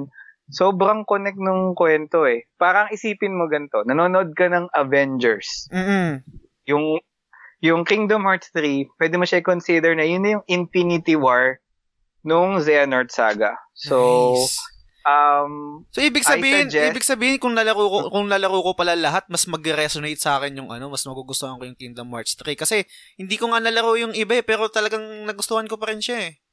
No. Oo. Oh. Oo. Um talagang mas magre-resonate sa yan kasi especially again spoiler talk guys, sa ending yung tao na lumab yung tao na na feature dun sa secret ending. Oo. Uh-huh makikita mo ng konti yung backstory niya dun sa Birth by Sleep eh. Mm. Yung yung context ng paano kung ano ba talaga yung organization 13 uh. tapos ang isa pa is yung dun din sa secret ending na yon, 'di ba? May mga parang mga nakahood na na tao na may mga hayop something, ah, yung design ng hood niya. Mm. Yung backstory nun, nandun din. So, mm. um, ayun. So, um, mas, mas ma-appreciate mo siya if you've played the previous Kingdom Hearts series. Okay din na ma-experience mo lang at least yung 1 at 2, tas diretso ka sa 3. Mm. Pero, kung nalaro mo talaga siya lahat, konti na lang yung magiging tanong mo eh habang naglalaro ka eh. So parang naglalaro ka for example, nandito ako na sa part na to, biglang naalala, naalala mo na lang, shit, ito yung ito yung nalaro ko ah. Mm. So mm. ganoon. So um it's definitely a must play for Kingdom Hearts fans and ikaw since mo pa yan nalalaro, meron mm. akong Kingdom Hearts 1.5 tsaka 2.5. So, nice. hiramin mo na lang. Sige, sige, sige. Pag nagkaroon ulit ng time, tang inang time yan. Mm-hmm. Hindi mo mag-budget. Trabaho muna. Ito, trabaho muna. So, ikaw, Okay, okay, okay. ikaw, Del, ikaw naman. Mhm. Ano yung number four mo? Number four ko, so, ito is medyo loose lang ang basis ko, but I want to put it here. Death Stranding. Okay. Nilalaro ko siya ngayon. So, I guess, mas mas makaka-relate ka sa akin the more na Mm. bakit ko nga ba siya nilagay dito. Mm. Kasi, yun nga eh, da, narinig ko sa feedback ng mga um, kilala ko na talagang hindi siya para sa kahit na sino. Pero it's a game na gusto mong laruin kung gusto mo ng isang compelling na story. So, um, kung hindi ka yung, kung hindi ka yung tipo ng tao na fan ng mga shooters, ganyan, Mm. na gusto mo lang yung laid-back experience, Mm. magkiklik to sa'yo.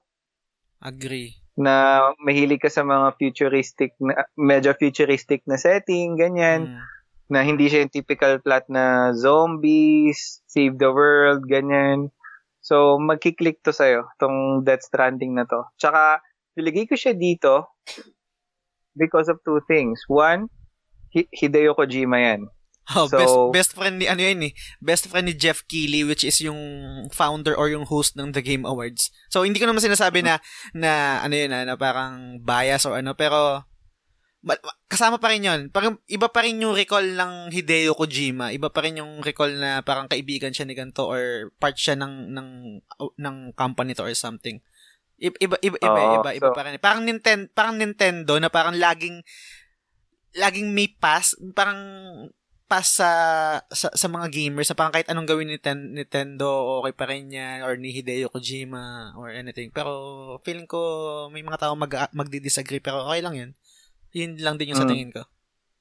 So, Hideo Kojima, because Hideo Kojima is the, for me, is the Quentin, Tar- Quentin Tarantino of video games. Nice. So, yung mga, ano siya eh, ah, I think nabasa ko sa, is- sa or nabasa tuloy, napanood ko sa ah, Did You Know Gaming na si Hideo Kojima pala is talaga movie fanatic siya. Mm, sobra. Like, Oo, nung bata daw siya, parang um, yung parents niya, hinahayaan lang daw siyang manood ng movies mag-isa. Mm. To the point na parang yun yung naging, ano niya, yung, yung naging inspiration niya. So, yung, yung mga na-envision niya na, na stories, ganyan, na, na apply niya sa video games eh. Tsaka talagang, kita mo naman yung dedication din nung Kojima Production sa paggawa dito. Mm. So, second reason ko is yung graphics. So, Okay. sobrang ganda eh. Kahit na sabihin mo na PS4 Slim ka or kahit Mm. nanonood ka lang sa YouTube. Shoutout shoutout game. nga, shoutout nga pala sa Decima sa Decima engine. So I think um worth sharing 'yun na ang ang ang Death Stranding ay gawa sa Decima engine which is yung engine na proprietor eh, anong ano ba pa Propri- propri- proprietary. Yun, na, Sorry. na, na, engine ng, ng Sony, which is galing din sa, sa, tawag dito, sa Guerrilla Games na may gawa ng Killzone at ng Horizon Zero Dawn. So, yun. I, I think worth sharing So, so sobrang ganda na environment. Kahit na parang unang unang tingin ko parang ang patay naman ng world kasi parang ikaw lang mag-isa. Mm-mm. Pero yung design ng mga tubig, ng Mm. mga mga terrain, sobrang nakaka-elib eh. Agree. So, parang ano siya, si tr- talagang AAA quality siya. Mm. Nga At- yung pagkakaila. At ang isa pa dyan na sa tingin ko na mag na parang ang ganda rin na pag-isipan is yung development um time ng game kasi kung naalala nyo 2016 umalis si Kojima sa sa Konami. Yan yung time na ta- I think 2016 yun yung in-announce yung Kojima Prod. Tapos yung timeline nun, doon pa lang siya naghanap ng team. Tapos doon siya naghanap ng um, engine. Alam ko nga, nag-ano siya, eh, nag-tour siya buong mundo kung anong engine yung gagamitin niya. Unreal, Frostbite, or kung ano-ano pa yan. Tapos napili niya yung Decima. So, ilang years yon 2016, 17, 18, 19, 3 years. Usually, ang AAA games sa mga ganyan, lalo na pag console exclusive which is hindi naman console exclusive ang Stranding pero uh, gets nyo naman yung ibig kong sabihin. Uh, usually tumatagal yan 5 years. Kulang pa I think labas pa siguro yung pre-prod doon ang ang mabilis hmm. lang naman gawin is yung mga games na 2K NBA 2K yung si ang Call of Duty. Kasi or yung Call, Call of Duty AAA game pa rin yan pero kasi tatlong tatlong developer ang nagsha-shuffle diyan eh bawat year so hindi pa rin siya counted eh. so ang galing yung isang part na yon na na produce ni Kojima yung game na gantong kaganda um asterisk kasi baka hindi maganda sa ibang tao um worth uh, noting na nagawa niya yun within 3 years thinking na wala pa siyang team hindi pa kompleto yung team niya So, pati yung engine. So, I think, da- dagdag points yun kay Jim- Kojima para sa akin. Mm, so, guys, number four, Death Stranding sa akin. Nice, nice. So, back to you. Number three. Yun. So, number three ko ay Monster Hunter World Iceborne. Iceborne. Yan. Nice. So, bakit? Um, so, pinag-isipan namin ni Del kung okay lang ba i-include yung ano yung expansion kasi expansion tong Iceborne. So I think okay lang rules naman namin to, so okay lang din.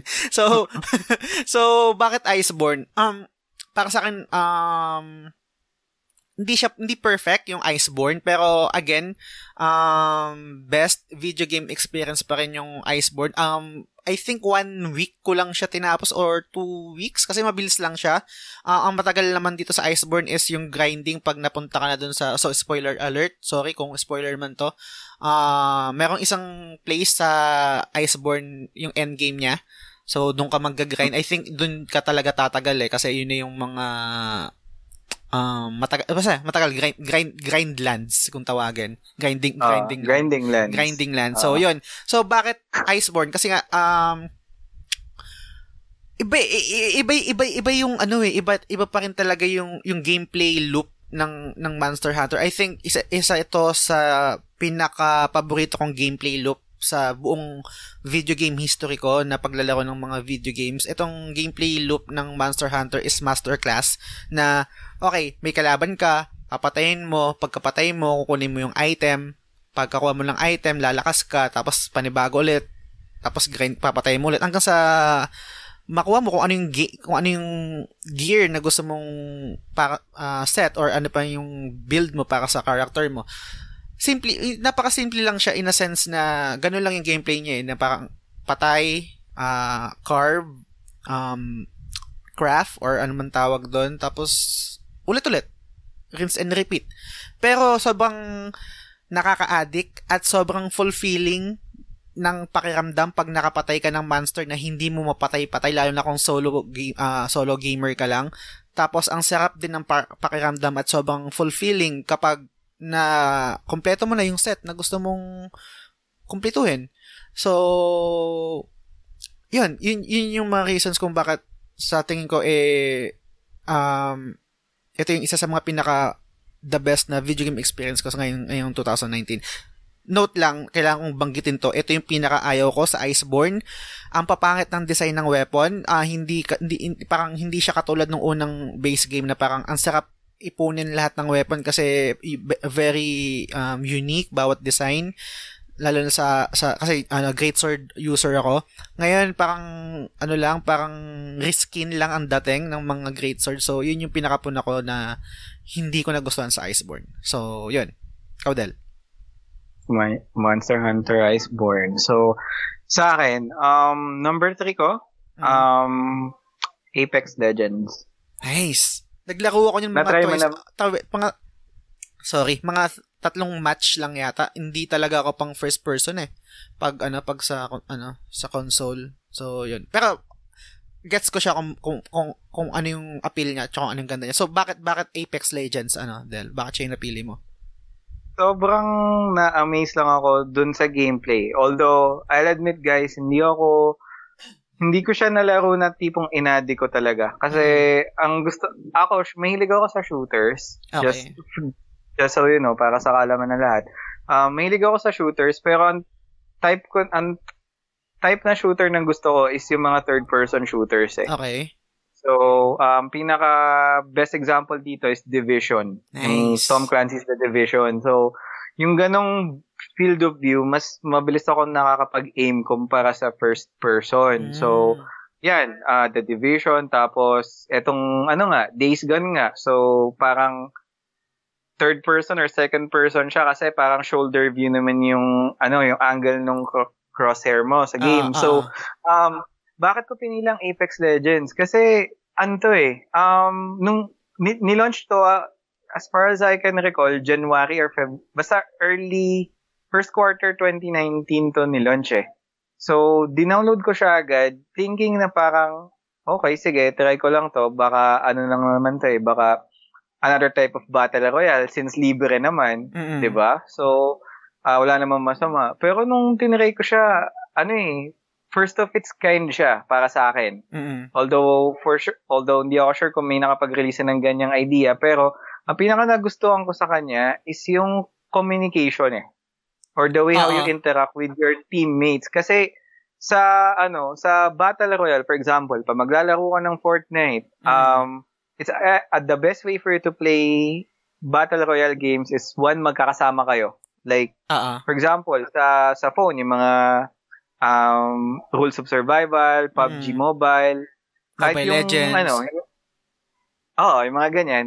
Mas magandang makapag-communicate one good way for you to experience that is yung magkakatabi kayo eh. Mm-hmm. Kasi real time na sabi mo, oh, dito ka, oh, kukunin ko tong shield or di kaya, oy, may item dito, kunin mo. Yung mga mm-hmm. ganyan. So, um, yun yung isang way. Tapos yung isa pa na way para makapag-communicate ka is through microphone. Mm-hmm.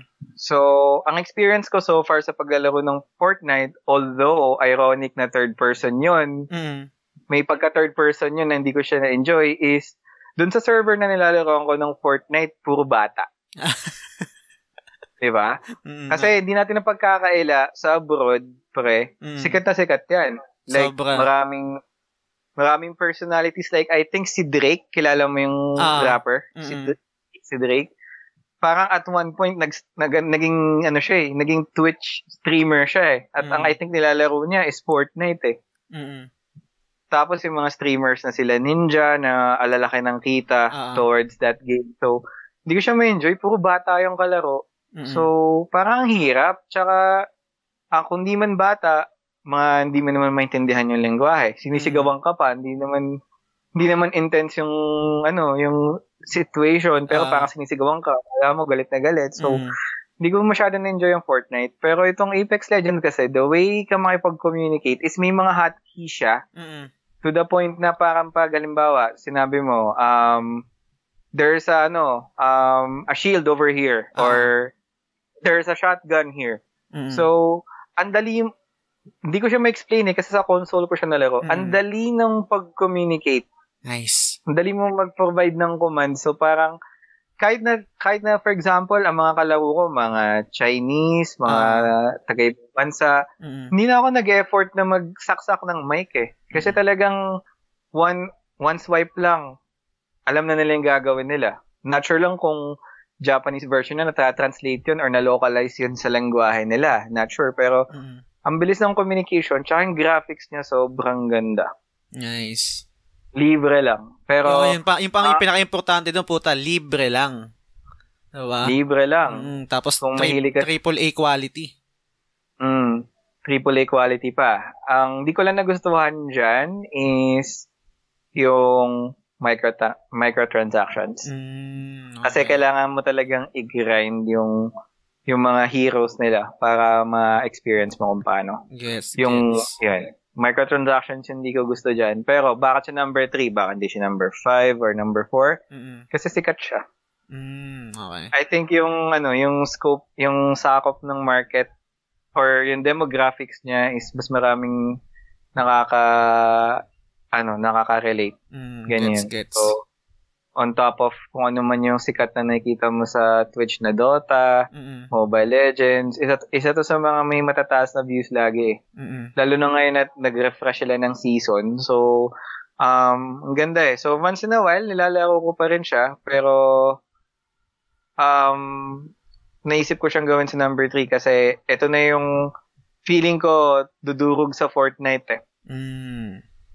Tingnan natin. Wala akong, wala akong masyadong masabi kasi hindi ako ganun ka well versed sa, sa genre na yan. Um, sinubukan ko lang siya din laruin, twice or thrice lang. Yun nga, okay siya. Ang ganda hmm. ng graphics. Ang, ang, ang sarap ng pakiramdam ng mga barel. I think isa yun sa mga factor ng shooters eh. Yung pag bumarel ka, ang sarap ng pakiramdam. Yung recoil, yung tactile nung, ano, nung bawat barel.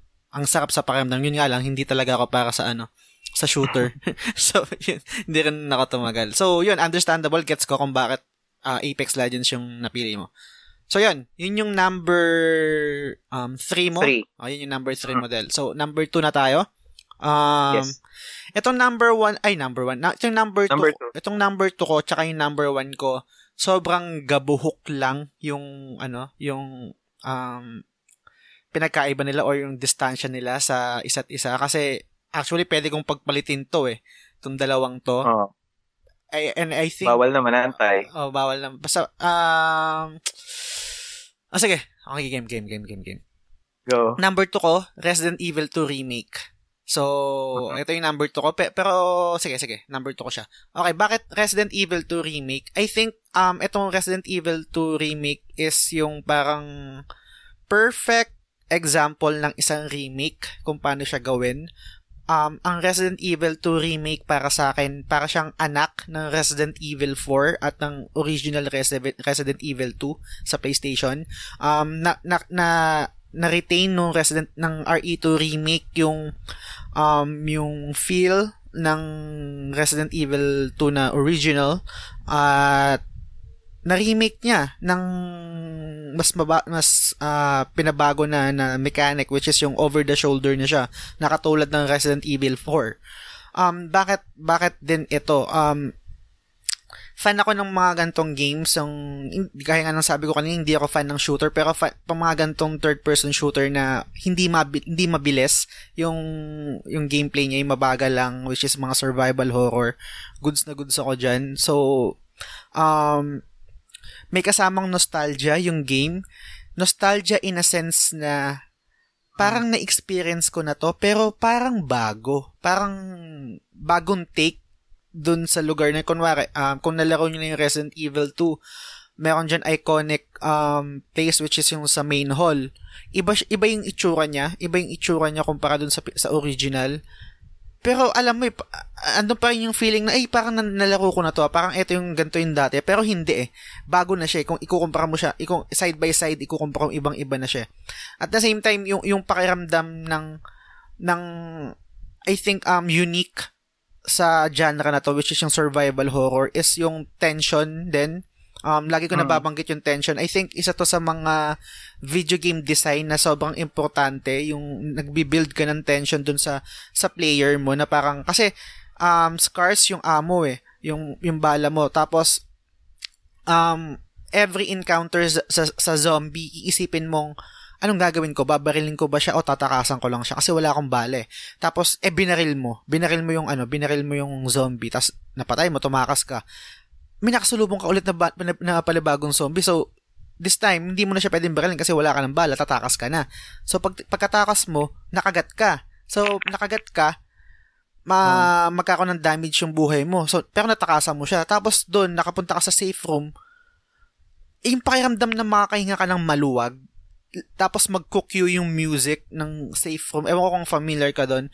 Tapos, the same time, meron ka din makita na green herb, which is yun yung pang, panggamot sa, sa mga sugat. Pang-heal, no? Pang-heal. Tangina, uh, parang, parang, I, I'm not sure, ah, pero ang parang perfect nung, nung, nung video game design na ganun, na parang, inanticipate, kunwari yung isang, isang hall, inanticipate nila na pag bumaril ka, papapatay mo, tapos wala kang bala, pwede kang makagat doon sa zombie na yon pag nalampasan mo yung uh-huh. zombie na yon, dun sa pinakadulo na safe room, merong herb, makakapag-heal ka. Uh-huh. parang, alam mo yun na, well, uh, thoughtful yung mga game designers na ganun yung ginawa. Tapos parang mararamdaman mo na, hindi naman nakabawas dun sa tension kasi naramdaman mo pa rin eh. Ewan ko na lang siguro sa mga talagang mga hardcore gamers na mga magagaling naman din talaga maglaro, 'di ba? Pero I think kung kung ako hindi ko naman never ko naman kinlaim na magaling ako maglaro. I think ano lang ako um katulad ako ng karamihan lang din yung nasa gitna lang din. So pag naglalaro ako ng game, lagi lang ako naka-normal. Ma- mada- madalang ako mag maglaro ng hard. So I think ang majority ng mga gamers, lalo na sa mga nakikinig sa atin, um, mas uh, relatable sa ganong experience na sakto lang, mm. nakakamdaman pa rin yung 10. So, isa sa, isa sa mga favorite ko nga doon sa Resident Evil 2 remake is yung tension talaga tsaka yung music. Um, meron ditong uh, meron ditong character kung familiar ka din or nakanood ka ng stream is si Mr. X. Yon yung isa gaya ng sabi ko sa mga previous selections ko, isa sa mga mm. pinaka-paborito kong video game experience is yung pag inahabol ako ng Mr. X. Tapos lalo na pag wala pa siya sa screen, maririnig mo lang yung footsteps, tapos matatakot ka na kasi i-anticipate mo kung saan siya lalabas at kung saan ka tatakbo or kung kung papalagan mo siya or hindi kasi hindi naman siya namamatay. So yun, um, so pang lupet na na video game experience, highly uh, I highly uh, suggest na laruin niyo siya kung meron kayong time at kung hindi niyo pa rin siya nalalaro. So yun, yun yung number 2 ko. Ikaw, Del. Ko- ah, okay. So, okay. question lang. Okay. So, um, Resident Evil 2 remake. So, hmm. um, kasi ako, familiar ako pero hindi ako kasi ganun ka enthusiastic enthusiastic sa ganitong genre. Pero, mm-hmm. ang experience ko kasi sa Resident Evil is yung control niya, di ba? Yung, palmbawa, move ka from left to right, mm-hmm. parang kailangan mo pang i-press yung down ata or yung isang direction para iikot pa yung character. Mm-hmm. Tapos, yung forward button mo, isang direction lang. Mm-hmm. Ganun pa rin ba yung control niya dito? Hindi, hindi na. Um, up, updated na siya. Hindi na siya tank controls. Um, mabagal pa rin siya. Meron pa rin weight sa uh sa galaw ng character. Hindi siya mukhang galaw na Tomb, Tomb Raider or galaw Uncharted. Hindi siya galaw ano pa ba pwede kong uh uh, basta hindi ano siya um grounded grounded siguro yung best word na i-describe yung control ng ano nung ng Resident Evil 2 at I think uh, na-amplify niya yung tension na, na kinikreate nung, nung game kasi hindi ka pwedeng tumakbo ng sobrang bilis, hindi ka pwedeng gumalaw ng mabilis, mabagal, mabagal ka lang.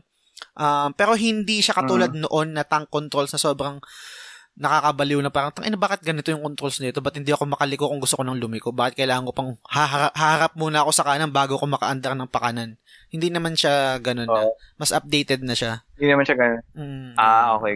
Doon kasi ako na turn, doon dun, yun kasi ang nakapagpa-turn off sa akin mm-hmm. sa survival horror na dyan. Mm-hmm. Dun sa ganyang control na sobrang hirap. Pero, mm-hmm. isa pang, isa pang follow-up question. Ah, kasi sige. ako, wala akong experience sa Resident Evil at all. Mm-hmm. I-recommend mo pa sa akin na yun ang una kong experience sa Resident Evil series. Yes, yes. Kasi ito yung, ito yung combination ng ano eh. Um, although tricky siya kasi pag ito yung uh, sinuggest ko sa'yo, hindi ka na makaka- pang malabo na makabalik ka sa mga previous um, titles, which is yung mga tank control sa PlayStation 1. Pero gaya nga ng sabi mo, yun yung nakapagpa-turn off sa'yo, so hindi na kita i-direct doon. I-direct kita ngayon dito sa Resident Evil 2 kasi okay. ito, ito yung so, perfect para sa akin. Sorry. Okay lang. Okay, pero yung sto- yung story-wise naman, kasi alam ko may Resident Evil 0, Resident Evil mm-hmm. Revelations pa ata. Mm-hmm. I think prequel yung mga yan, tas Resident Evil 1. Mm-hmm. Tas ang ni-remake na lang ngayon Resident Evil 2. So story-wise, makaka-connect kaya ako. Mm, makaka-connect ka. I think um, pwede kayong mag-disagree, uh, listeners. Hindi strength ng Resident Evil ang story eh. Ang story ng Resident Campy, parang slasher horror. yung parang hindi naman din ganun ka oh. kalalim mo ano. Pero serviceable, ibig sabihin, okay naman siya, hindi pangit, hindi siya sablay, okay, okay siya. Hmm. Um, so I think hindi siya hindi ah. required na laruin mo pa yung mga previous pero kung kung naging uh, invested ka sa lore or gusto mong maintindihan kung saan nagsimula lahat or paano nangyari, doon ko pwedeng sabihin sa'yo, oh sige, laruin mo yung ibang games. Pero hindi ko siya nakikita na ganun ka-importante para umpisahan mo sa umpisa or umpisahan mo yung ibang game. So, okay sa akin kung gusto mo siyang subukan, mag-start ka na sa RE2 Remake. Yun. RE2 Remake. Okay, sige. Noted. So, okay. Ako naman, number 2 ko. So, actually, number 2 ko, number 3 mo. Okay. Ice, Iceborne. Nice. Monster uh, Monster Rancher tuloy. Monster Hunter Iceborne. mm. Ang number 2 ko. So, bakit, bakit, bakit, bakit, bakit Iceborne? Okay. Bakit? So, uh, most of the things na pinoint out ni Jess dun sa reasons niya bakit bakit Iceborne ng uh, isa sa mga napili niya is almost the same din sa akin. Pero, mm ang nagustuhan ko sa Monster Hunter this time is gameplay loop. Okay. Yung gameplay loop na tinatawag. Kasi, um, isa yun sa mga talaga masasabi ko na game sa sobra na sulit ko yung pera ko eh. Mm-mm. Na talagang mag invest ako ng 100 hours mahigit for this game. In which, isa yun sa mga games na more than 100 hours ko nilaro this year. Nice. Monster din. Hunter, Same. Monster Hunter Iceborne. So, Mm. Um, parang kasi ako, as a Monster Hunter fan, when I say fan, hindi ko po nalaro yung mga nasa PSP. Nag-start din po ako sa Monster Hunter World. ako din. Um, na- na-enjoy ko yung gameplay loop niya la- last, y- last year eh. Mm-mm. Kaso dumating na sa point na parang nagsawa na ako kahit na sabihin natin na may event na kasama si um, si Aloy, si Geralt, Ah, oo, tas yung Behemoth. mm. Parang dumating sa point na nagsawa ako kasi parang gusto ko ng mas maraming variety ng monsters na papatayin. Tapos, eto, um, wala, ta- wala rin talaga actually balak bilhin yung laruin, yung Iceborne last year. Ay, yung Iceborne this year. Kasi, alam ko na yung, alam ko na experience ko last year. Pero nung tinry ko siya ngayon, Mm-mm. yung content niya sobrang ganda. Tsaka may mga quality of life improvements din siya eh Yes. ang pinaka gusto kong addition ngayon sa Iceborne is yung clutch claw. Mm-mm. So, sobrang mas naging madali para sa akin maglaro ng Monster Hunter kasi mas may way na ako na mag ano ng ng hit eh. Mm-mm. Ma, makapag-blow, makapag-lay ng hit sa sa monster. Dati kasi talagang sobrang hirap eh. Totoo. Tapos ngayon, parang yung mga monsters, ang gaganda ng design. Lalo na yung recent na release, si Rajang. Mm-mm. Grabe, pag nag, ano yun, pag nag, Super Saiyan. ah, Super Saiyan yun. Ang ano na, ang weak point na nun, sa puwet na. So talagang Ang hirap. mahirapan, di Mm, ba? ang So, hirap. Oo. Yung content niya, sobrang dami ng dinagdag na to the point na talagang nasulit ko yung yung pera ko na nasabi ko na it's a contender pero sa Game of the Year nga na dadating, I don't Mm. see it na magiging part of it magiging part yon ng Game of the Year kasi DLC nga siya or expansion siya. So, pero I figured na i-share ko rin yung experience ko dito. Pero, nag-enjoy talaga ako sa Iceborne sobra. So, Same, number same. 2 ko is Monster Hunter Iceborne. Number 1 na. Okay. Okay, itong... Teka lang. Number one, no? Yung actually kasi yung yung RE, yung gaya nga na nabanggit ko kanina, yung RE, yung Resident Evil 2 remake, tsaka itong number one ko, pwedeng magpalit eh. Pero siguro mas tinimbang ko na lang din yung yung video game experience ko na yung sa, yung saya na naramdaman ko nung nilalaro ko tong game na to. So ang number one ko is Sekiro. Um alam ko dahil hindi ka fan ng gan- okay. alam ko dahil hindi ko fan ng ganto. um pero ito yung Hindi ako get good eh. Hindi, hindi, ako din naman, um, hindi, mas, kaya kong sabihin at confident kong sasabihin na hindi ako magaling maglaro. Pero, I think yung, yung, kung anong meron ako as a gamer is matyaga, matyaga ako. Hindi ako madaling ma, mag-rage quit. Hindi ako madaling, never Mhm. ko pang nabato yung, yung controller ko pag nagalit ako or pa na, na prostrate ako sa, la- sa game na nilalaro ko. Um, ang pinaka worst ko lang na nagawa is yung humampas sa ano, humampas sa pader pag or mapahampas sa ano sa lamesa or something. Um bakit Sekiro? Um kung hindi kayo familiar sa ano, kung hindi kayo familiar sa Soulsborne, um may gawa ng Sekiro is um from software Um, sila yung may gawa ng Dark Souls, tsaka ng Bloodborne, tsaka ng Demon Souls. Um, actually, naging parang sub-genre na siya eh, ng video games. Eh. Ito yung game na mga sobrang hirap. Tapos, um, Hmm. yung nag-upgrade ka ng mga character, nang ina-upgrade mo yung characters mo pag nakakakuha ng mga blood or ng gems or kung ano man, kung ano man tawag doon. Tapos isusugal mo siya kasi pag namatay ka, mawawala yun lahat hanggat hindi mo ina-upgrade sa character mo. So sobrang frustrating siya pag ang dami mo nang naipon tapos bigla ka na lang mamamatay tapos hindi mo na mabalikan yun. Hindi mo na ma-retrieve yung yung echoes or yung blood or kung anong tawag doon. So bakit naman Sekiro? Sa para sa akin ang Sekiro yung gameplay niya, ang pinaka-paborito ko sa lahat ng gawa ng From Software paborito ko yung Bloodborne sa lahat, pero yung, yung gameplay ng Sekiro yung paborito ko. Bakit? Kasi, para siyang, um, para siyang rhythm game. Kung familiar kayo sa rhythm game, um, Auto Jam, um, Dance Dance Revolution, ano pa ba yung mga rhythm game? Okay. Um, wala na akong maisip na rhythm game. Eh. So, yun lang. Yung, kung familiar kayo yun sa PC, yung Auto Jam. Uh, yun. Bakit rhythm ah. game? Kasi, um, ang mechanic ng, ng Sekiro is um, slash and then deflect, tapos evade. So, tatlo kung may nakalimutan may nakalimutan man ako sorry pero yun yung pinaka natatandaan ko so attack evade and then deflect um uh, merong merong merong stamina gauge yung yung character yung kalaban so parang kailangan mong uh, dalawa yung yung gauge doon yung stamina parang stamina gauge ng character mo tsaka character ng kala, uh, tsaka yung kalaban tsaka HP nila so pag uh, pwede mong patayin yung kalaban sa pamamagitan ng pag pag-slash sa kanya hanggang ma- maubos yung HP niya or um, mapuno mo yung stamina gauge niya to the point na pag napuno na siya, pwede mo siyang tirahin ng death blow.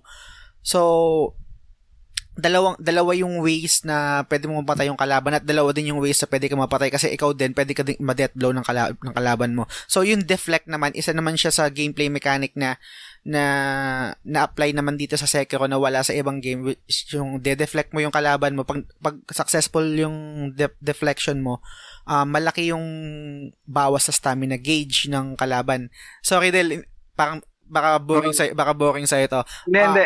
Actually may tanong ako eh, pero ah, sige. sige, ano yung mo? Ah, sige, sige. So, tapos 'yun, um so yun yung parang pinaka mechanics niya. Tapos ang masarap din doon kasi uh, so, sobrang subtle lang, pero kasama kasama yung yung music design para mas maging successful yung deflect mo kasi naririnig mo yung ano eh naririnig mo yung clink clink ba yung word doon yung clink clink pag, pag, ah. pag nade-deflect mo yung espada, kasi tumutunog eh. Espada. Uh, clink, clink, clink, clink, clink, clink. Hanggang sa parang magkaroon ka na ng sariling rhythm sa'yo. Kasi, na, uh, visual tsaka audio, um, nag-work sa'yo. Tapos yung tactile feel ng, kasi uh, yung tactile ng, ng controller ng DS4, nag, konting may, konting may vibration, uh, vibration. So, so lahat yung nag-work eh. So, so parang napakagaling.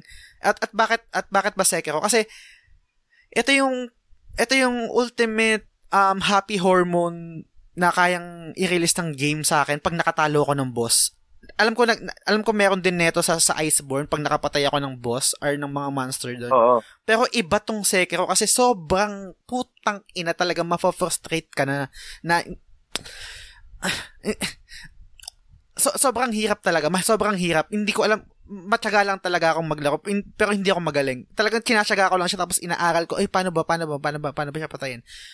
Tapos yung pakiramdam na natalo mo yung sobrang hirap na boss, priceless uh-huh. para sa akin, priceless. Sabang, sa, ting- sa tingin ko, itong mga games lang na ganito, yung mga Bloodborne, um, Dark Souls, sila lang yung game na kayang, ah, sama natin yung, yung sama natin yung ano pala, yung Monster Hunter. Sila yung mga games na kayang makapagbigay ng ganitong feeling ng fulfillment pag nakapatay ka ng boss. Walang, wala nang iba para sa akin. So, so yun. Sekiro yung number one ko. Ano yung question mo? So, question lang kasi, ano eh, um, gaya nga sabi mo, at para sa lahat din, hindi ako, as much as possible, ayoko maglaro ng git, tawag ko git good eh, no? Mm, tama okay lang. Ng soul, oh, Soulsborne na genre. Kasi, ako kasi yung tipo ng tao na wag na sanang gagayahin guys. Kapag mm. na-frustrate, halimbawa yung uh, na, napapatay ka ng paulit-ulit, mm-hmm. yung nakakapagmura ka, ganyan. Mm. Oh, so, and I guess baka hindi mo pa rin to alam. Ako, mm. pag naglalaro kasi ako ng games, as much as possible, normal or easy mode lang ako. Mm. Ayoko yung, ayoko yung challenge. Gusto ko yung fulfillment na na nakakapag-progress ako in mm. which parang nakakatakot mag mag ano mag dive in sa ganitong genre kasi nga mm. parang ano eh sa dami ng deaths na kailangan mo ma-experience bago matapos. Mm-hmm. Parang feeling ko baka ma, baka masigaw baka ma baka may kung anong mangyayari na habang naglalaro ako eh. talaga ma-high blood ako or something mm-hmm. kaya ano. Pero ang question ko is this. So um sinabi mo kanina, ang Monster Hunter is considered din as para Soulsborne type, di ba? Kasi mm. fulfillment mm. eh. In which I agree. Mm. So, ngayon na may experience ako sa Iceborne. Oh, Mm. Although hindi ko sinasabi na sobrang galing ko sa Monster Hunter. Mm. Um, if gusto ko mag, mag-excel sa gan, mag-excel tuloy, kung gusto ko mas ma-enjoy pa yung ganitong genre, Mm. dun sa mga existing Soulsborne, Soulsborne type na games, Mm. ano yung next na i-recommend mo? Sekiro ba?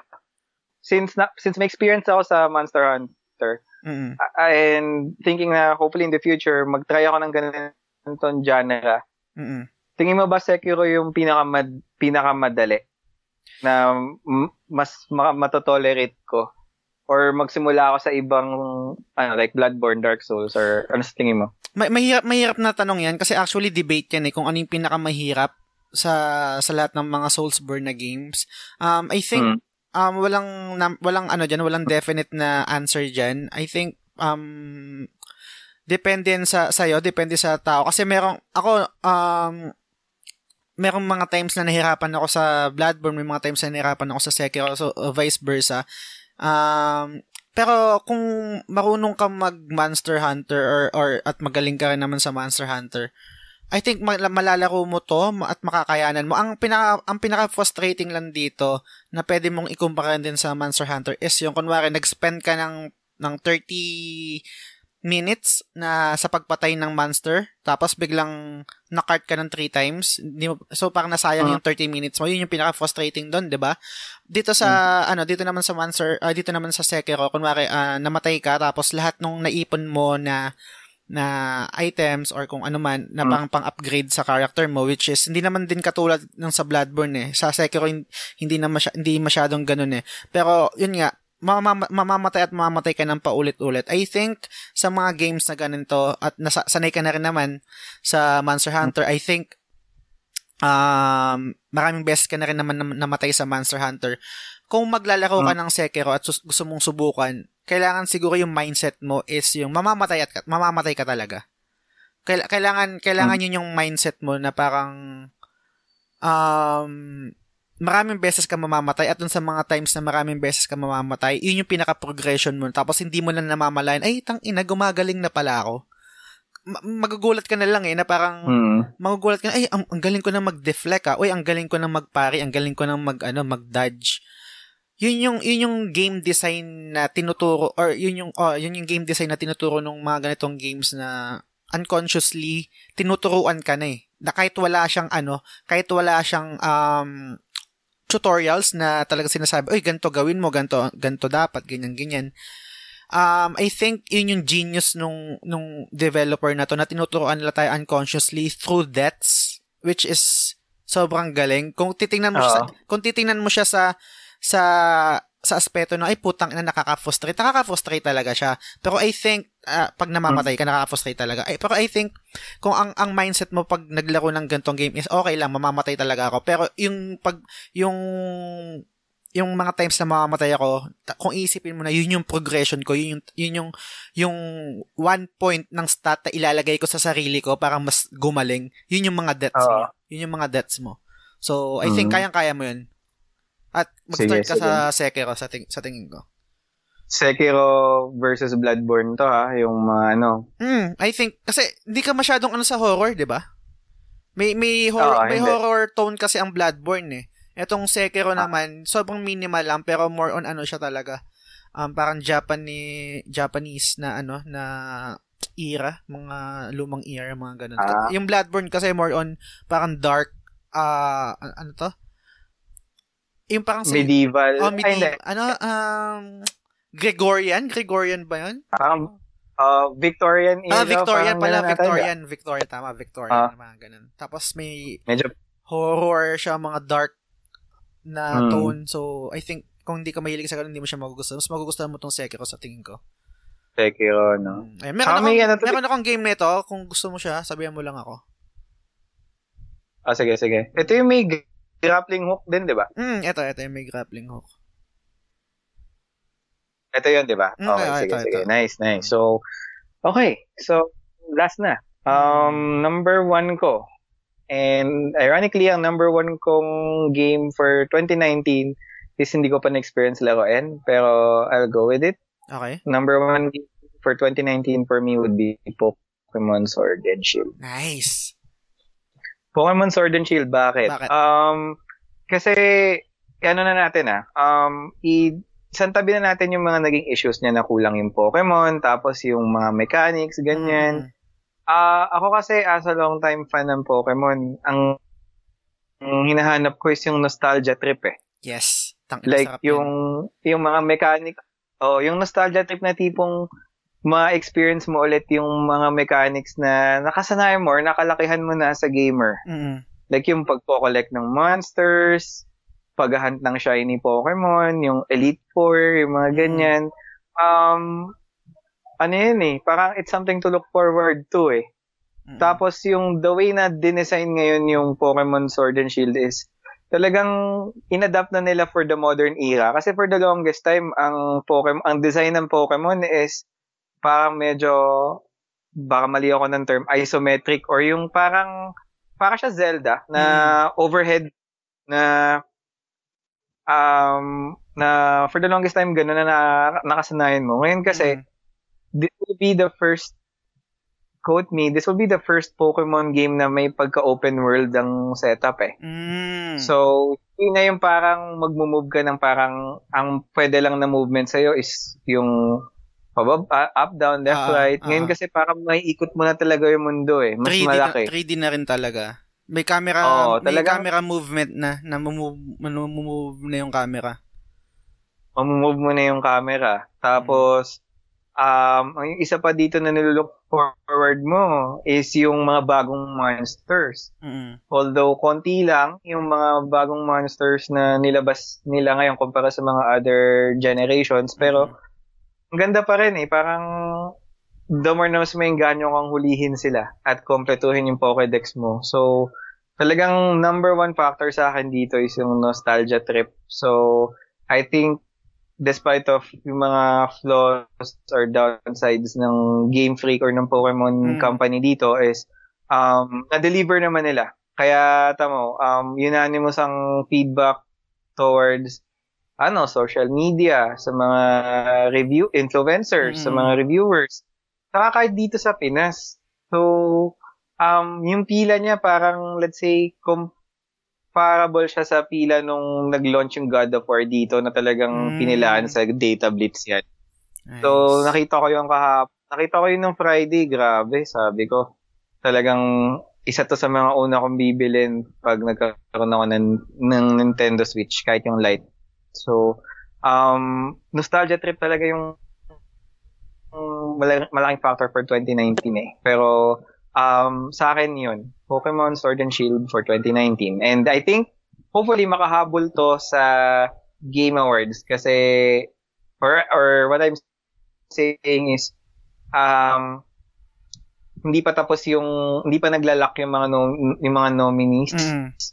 So, pwede pa sa, hopefully makakahapon siya. I think Kasi malaki laban nito. I think pasok na rin naman siya kasi ah, yung mga magno-nominate naman um 'di ba I think may mga ano sila early early copies so before pa lang talaga nalaro na nila yan so I think Mm. pasok talaga yan sa ano at mala- sobrang laki rin talaga ng chance na mapapasama yan sa mga nominees ng ano Game of the Year sa The Game Awards so yun din agreed ano Yeah. agree ako sa Del tang ina pag nagka kapag nag-switch ako balang araw next year siguro tingnan natin. Yan siguro yung una kong lalaroin.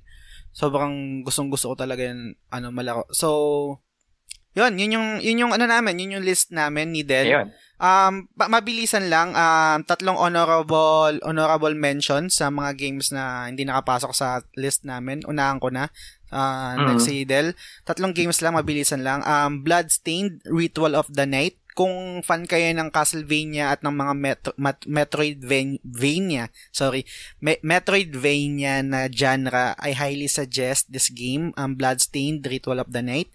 Next is Days Gone. Um, gaya nga ng nasabi ni Del, kung, nila, kung lalaroin nyo siya ngayon, um, updated na siya.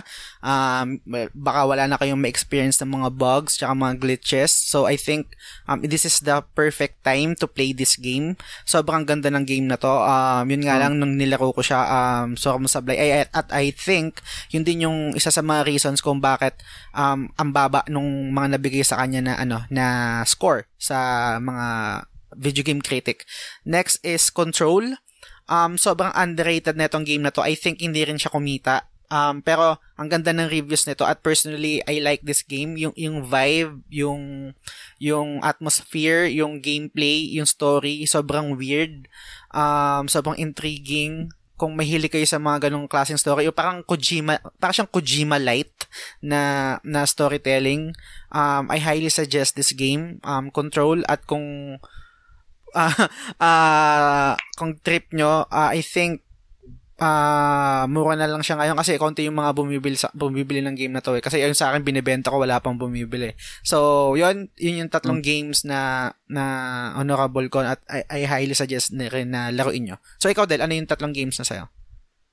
Okay, tatlong ano um runner-ups sabihin natin. Hmm. Una Kingdom Hearts 3. Nice. Of course. So, it's a must play for Kingdom Hearts fans and it's a good experience na rin for current gen na uh, kung fan ka ni Elsa or Elsa tuloy ng Frozen, uh, ng Big Hero 6, Tangle, talagang ano eh, um, parang one is to one na talaga yung pagkaka-develop sa kanila na parang magtataka ka na lang paano mo paano naisingit si Sora dun sa mundo nila nila Rapunzel or mm. nila Elsa, nila mm. Anna. Talagang ano eh, or Toy Story for example. Uh, Ang ganda. So, nice. 'di ba? So, Kingdom Hearts 3 yung isa ko. Pangalawa kong re-recommend is it's a game na hindi ko pa rin nalaro. This is Astral Chain. So, okay. ang developer nito, this is for the Nintendo Switch by the way, and okay. ang developer nito is uh, kung familiar ka si Yoko Taro, the God, the mm-hmm. father of Nier Automata. Mm-hmm. So, alam naman natin yung kalibre ng games na ginagawa niya. Mm-hmm. Graphics-wise, gameplay-wise, mukhang interesting. So, um, for those na Switch uh, owners, for sure, may, may enjoy na siya. May pagka nice. hack and slash siya. Tsaka, hopefully, yung mechanics ng Nier Automata na doon din. Tapos, okay. isa pa sa honorable mention ko is again, pagiging bias, Division 2. Nice. So, Tom Clancy's The Division 2 is, ano siya, um, para siya Monster Hunter, like, um, gameplay loop lang din nagbe-base yung, yung buong laro niya. So, mm. it's a third-person shooter, pero may RPG element siya in a way na parang you need to customize your builds, your guns. Okay. Kasi kung hindi mo ayusin yung build mo, papatayin ka lang kalaban mo. So, nice. um, kahit for sure, kahit hindi ka fan ng first-person shooters, may enjoy mo siya. You'll be playing it for the multiplayer experience. Although, heads up lang, required kang magkaroon ng PS Plus for mm. this one because this is an online-only game. Mm. Parang Tsaka, sa Monster uh, Hunter uh, din. Ay, uh, uh, hindi ka pwedeng solo pala dyan na parang katulad sa Monster Hunter? Ah, uh, pwede kang, I think pwede kang mag-solo, ah, pero okay, you need okay. internet. Mm, okay. Yes, kailangan mo pa rin internet. Okay.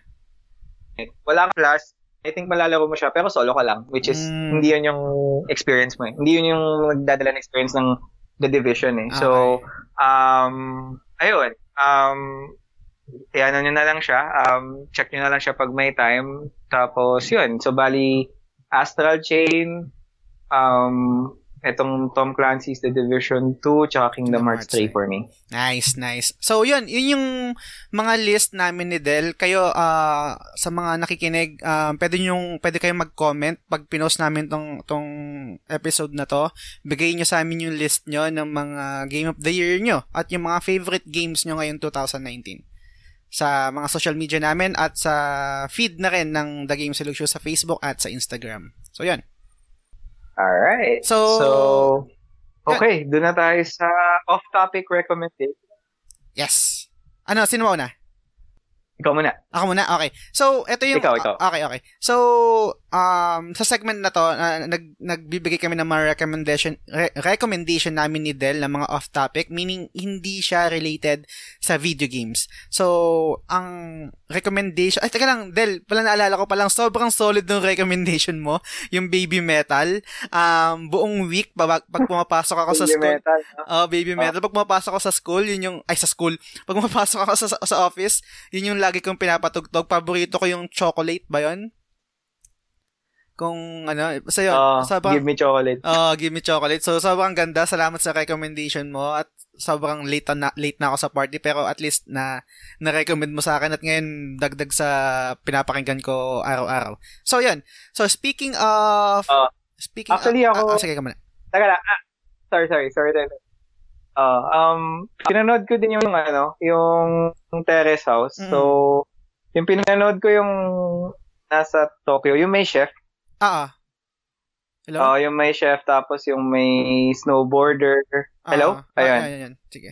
So, actually pinanood ko din yung ano, pinanood ko din recently yung Terrace House. So, Mm. yung yung episode, sa Tokyo ata yung setup nun, yung may snowboarder, yung may chef, yung may hockey player na laging wala sa bahay. So, parang Big Brother siya. oh, ganun, ganun. So, um, uh, pinapanood ko siya pag pauwi. Pero, ngayon lang, di ako nakapanood eh. Medyo busy. Pero yun lang, Mm. siningit ko lang din. Nice, nice. So, yun. So, eto naman sa for this week, eto naman yung recommendation ko kung si ewan ko ano re- hindi ko alam kung ano re-recommend ni Del. Um ngayon naman sa akin, re- So- re- re- recommend ko ay music. So, ang, ang pangalan ng album nito is uh, Mono no Aware. So, ang meaning ng Mono no Aware ay the awareness of life's transience, the gentle sadness of things, a melancholic appreciation of the temporariness of existence. So, um, mabilis lang na background. Ang nag-compose ng album na to is si Ryan Camus. Um, video game composer siya at uh, mad- na-discover ko siya kay Heykala. Kung familiar ka lang si Heykala, parang artist siya. Madalas siya nagdo-drawing, nag-post ng mga work in progress niya sa Instagram. Um, ang handle niya is Heykala, H-E-I-K-A-L-A.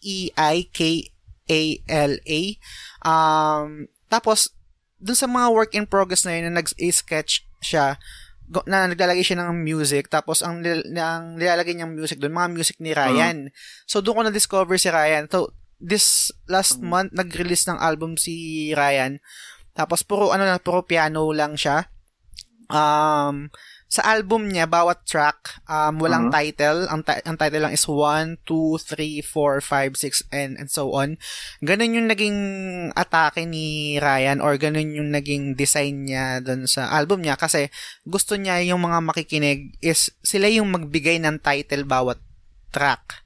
So, I think sobrang clever nun, ang galing nun. Ah, actually, um, yung, yung favorite ko sa album niya is yung track number one. Ang title ko dun sa track number one na yun is, I think, kung di ako nagkakamali, is um, 97 yata or 98. Basta year siya. Kasi, bakit? Kasi yung track na yun, nung pinapakinggan ko siya, um, parang nostalgic. Parang binabalik ko Mm. dun sa time na grade 4 ako, tapos umuwi ako ng bahay, excited manood ng BTX at ng Zenki, yung tipong ganun.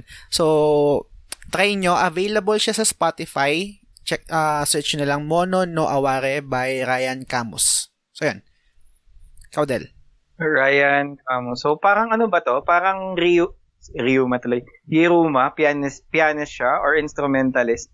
Ah, parang ganun, instrumentalist siguro. Nagpa-piano siya, I think, eh, hindi ko sure kung nagigitara siya. Meron din siya, ah, yun pala, ah, idea lang din, um, Final Fantasy fan din si Ryan Camus. So, meron siya sa mga, sa, um, sa Instagram account niya, meron siyang piece doon na nagpa-piano siya nung, um, Fisherman's Horizon, kung familiar kayo doon. Ah, isa sa mga paborito Ah, kong piece sa Final Fantasy 8.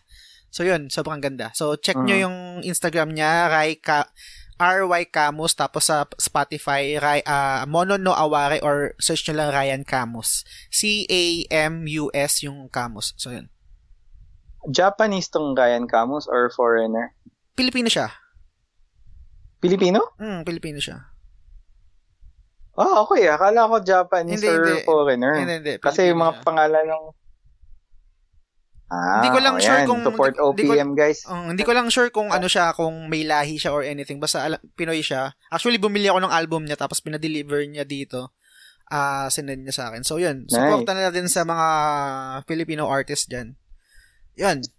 Ah, Ikaw din. Support niyo yung mga local artists natin. eh. Totoo, So, ako totoo. din, Hmm. um, actually, ako is OPM din. ang or music-related din ako this week. Pero this time, OPM or ah, local band. So, um, ang recommendation ko ngayon for this week is Beta and the Botflies. Nice! Parang familiar sa akin yan.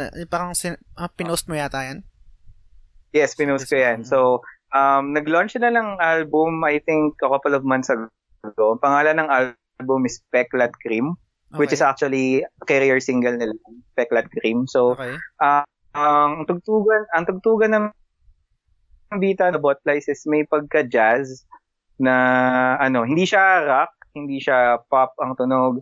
Parang easy listening or uh, jazz or jazz blues, ganyan yung mga okay yung mga tirada niya. Vocalista nito babae, pero okay.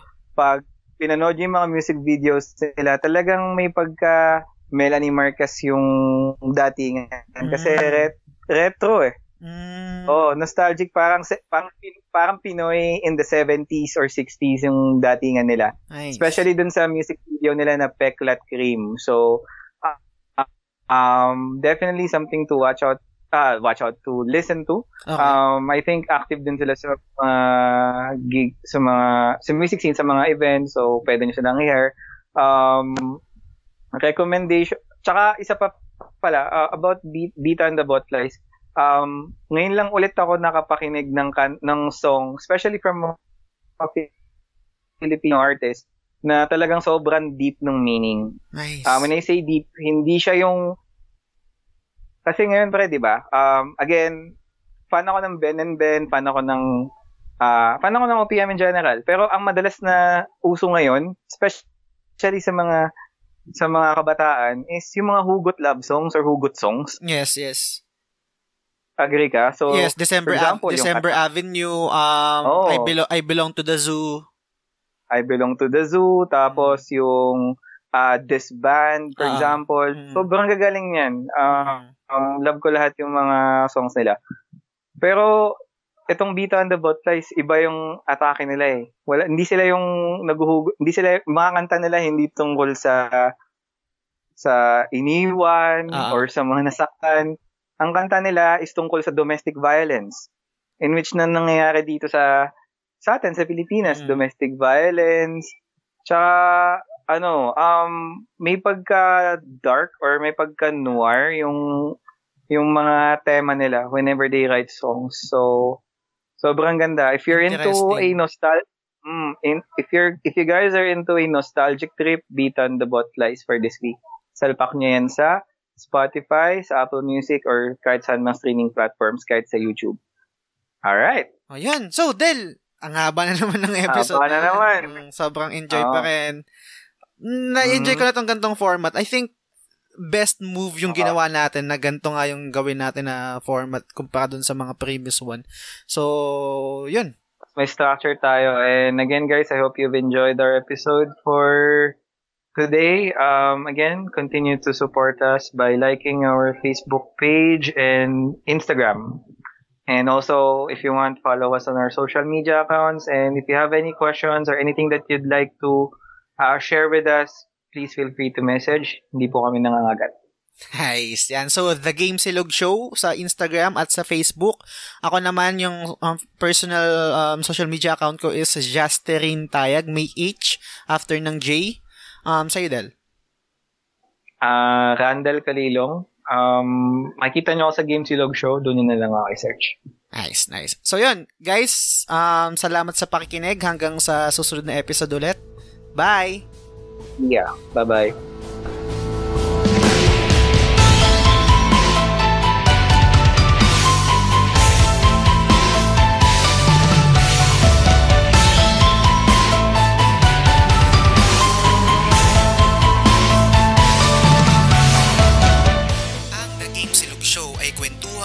podcast about video games. Available ito sa lahat ng platform tulad ng iTunes, Spotify at Google Podcast. Every Monday ang bawat episode. Kung trip nyo itong podcast na ito, please subscribe. Kung hindi naman, please unsubscribe. De, joke lang. Kung nagustuhan nyo itong episode na ito, sana i-review nyo sa iTunes at sa Facebook. Kung hindi naman, sana i-review nyo pa rin. Good yun. Kung trip nyo i-follow ang personal Instagram page namin ni Del, please follow me at Justin Tayag. May H after ng J. Kay Del naman ay smoke two joints. Yung two ay DOO at hindi TWO. So yun, salamat sa pakikinig. Hanggang sa susunod na episode ulit.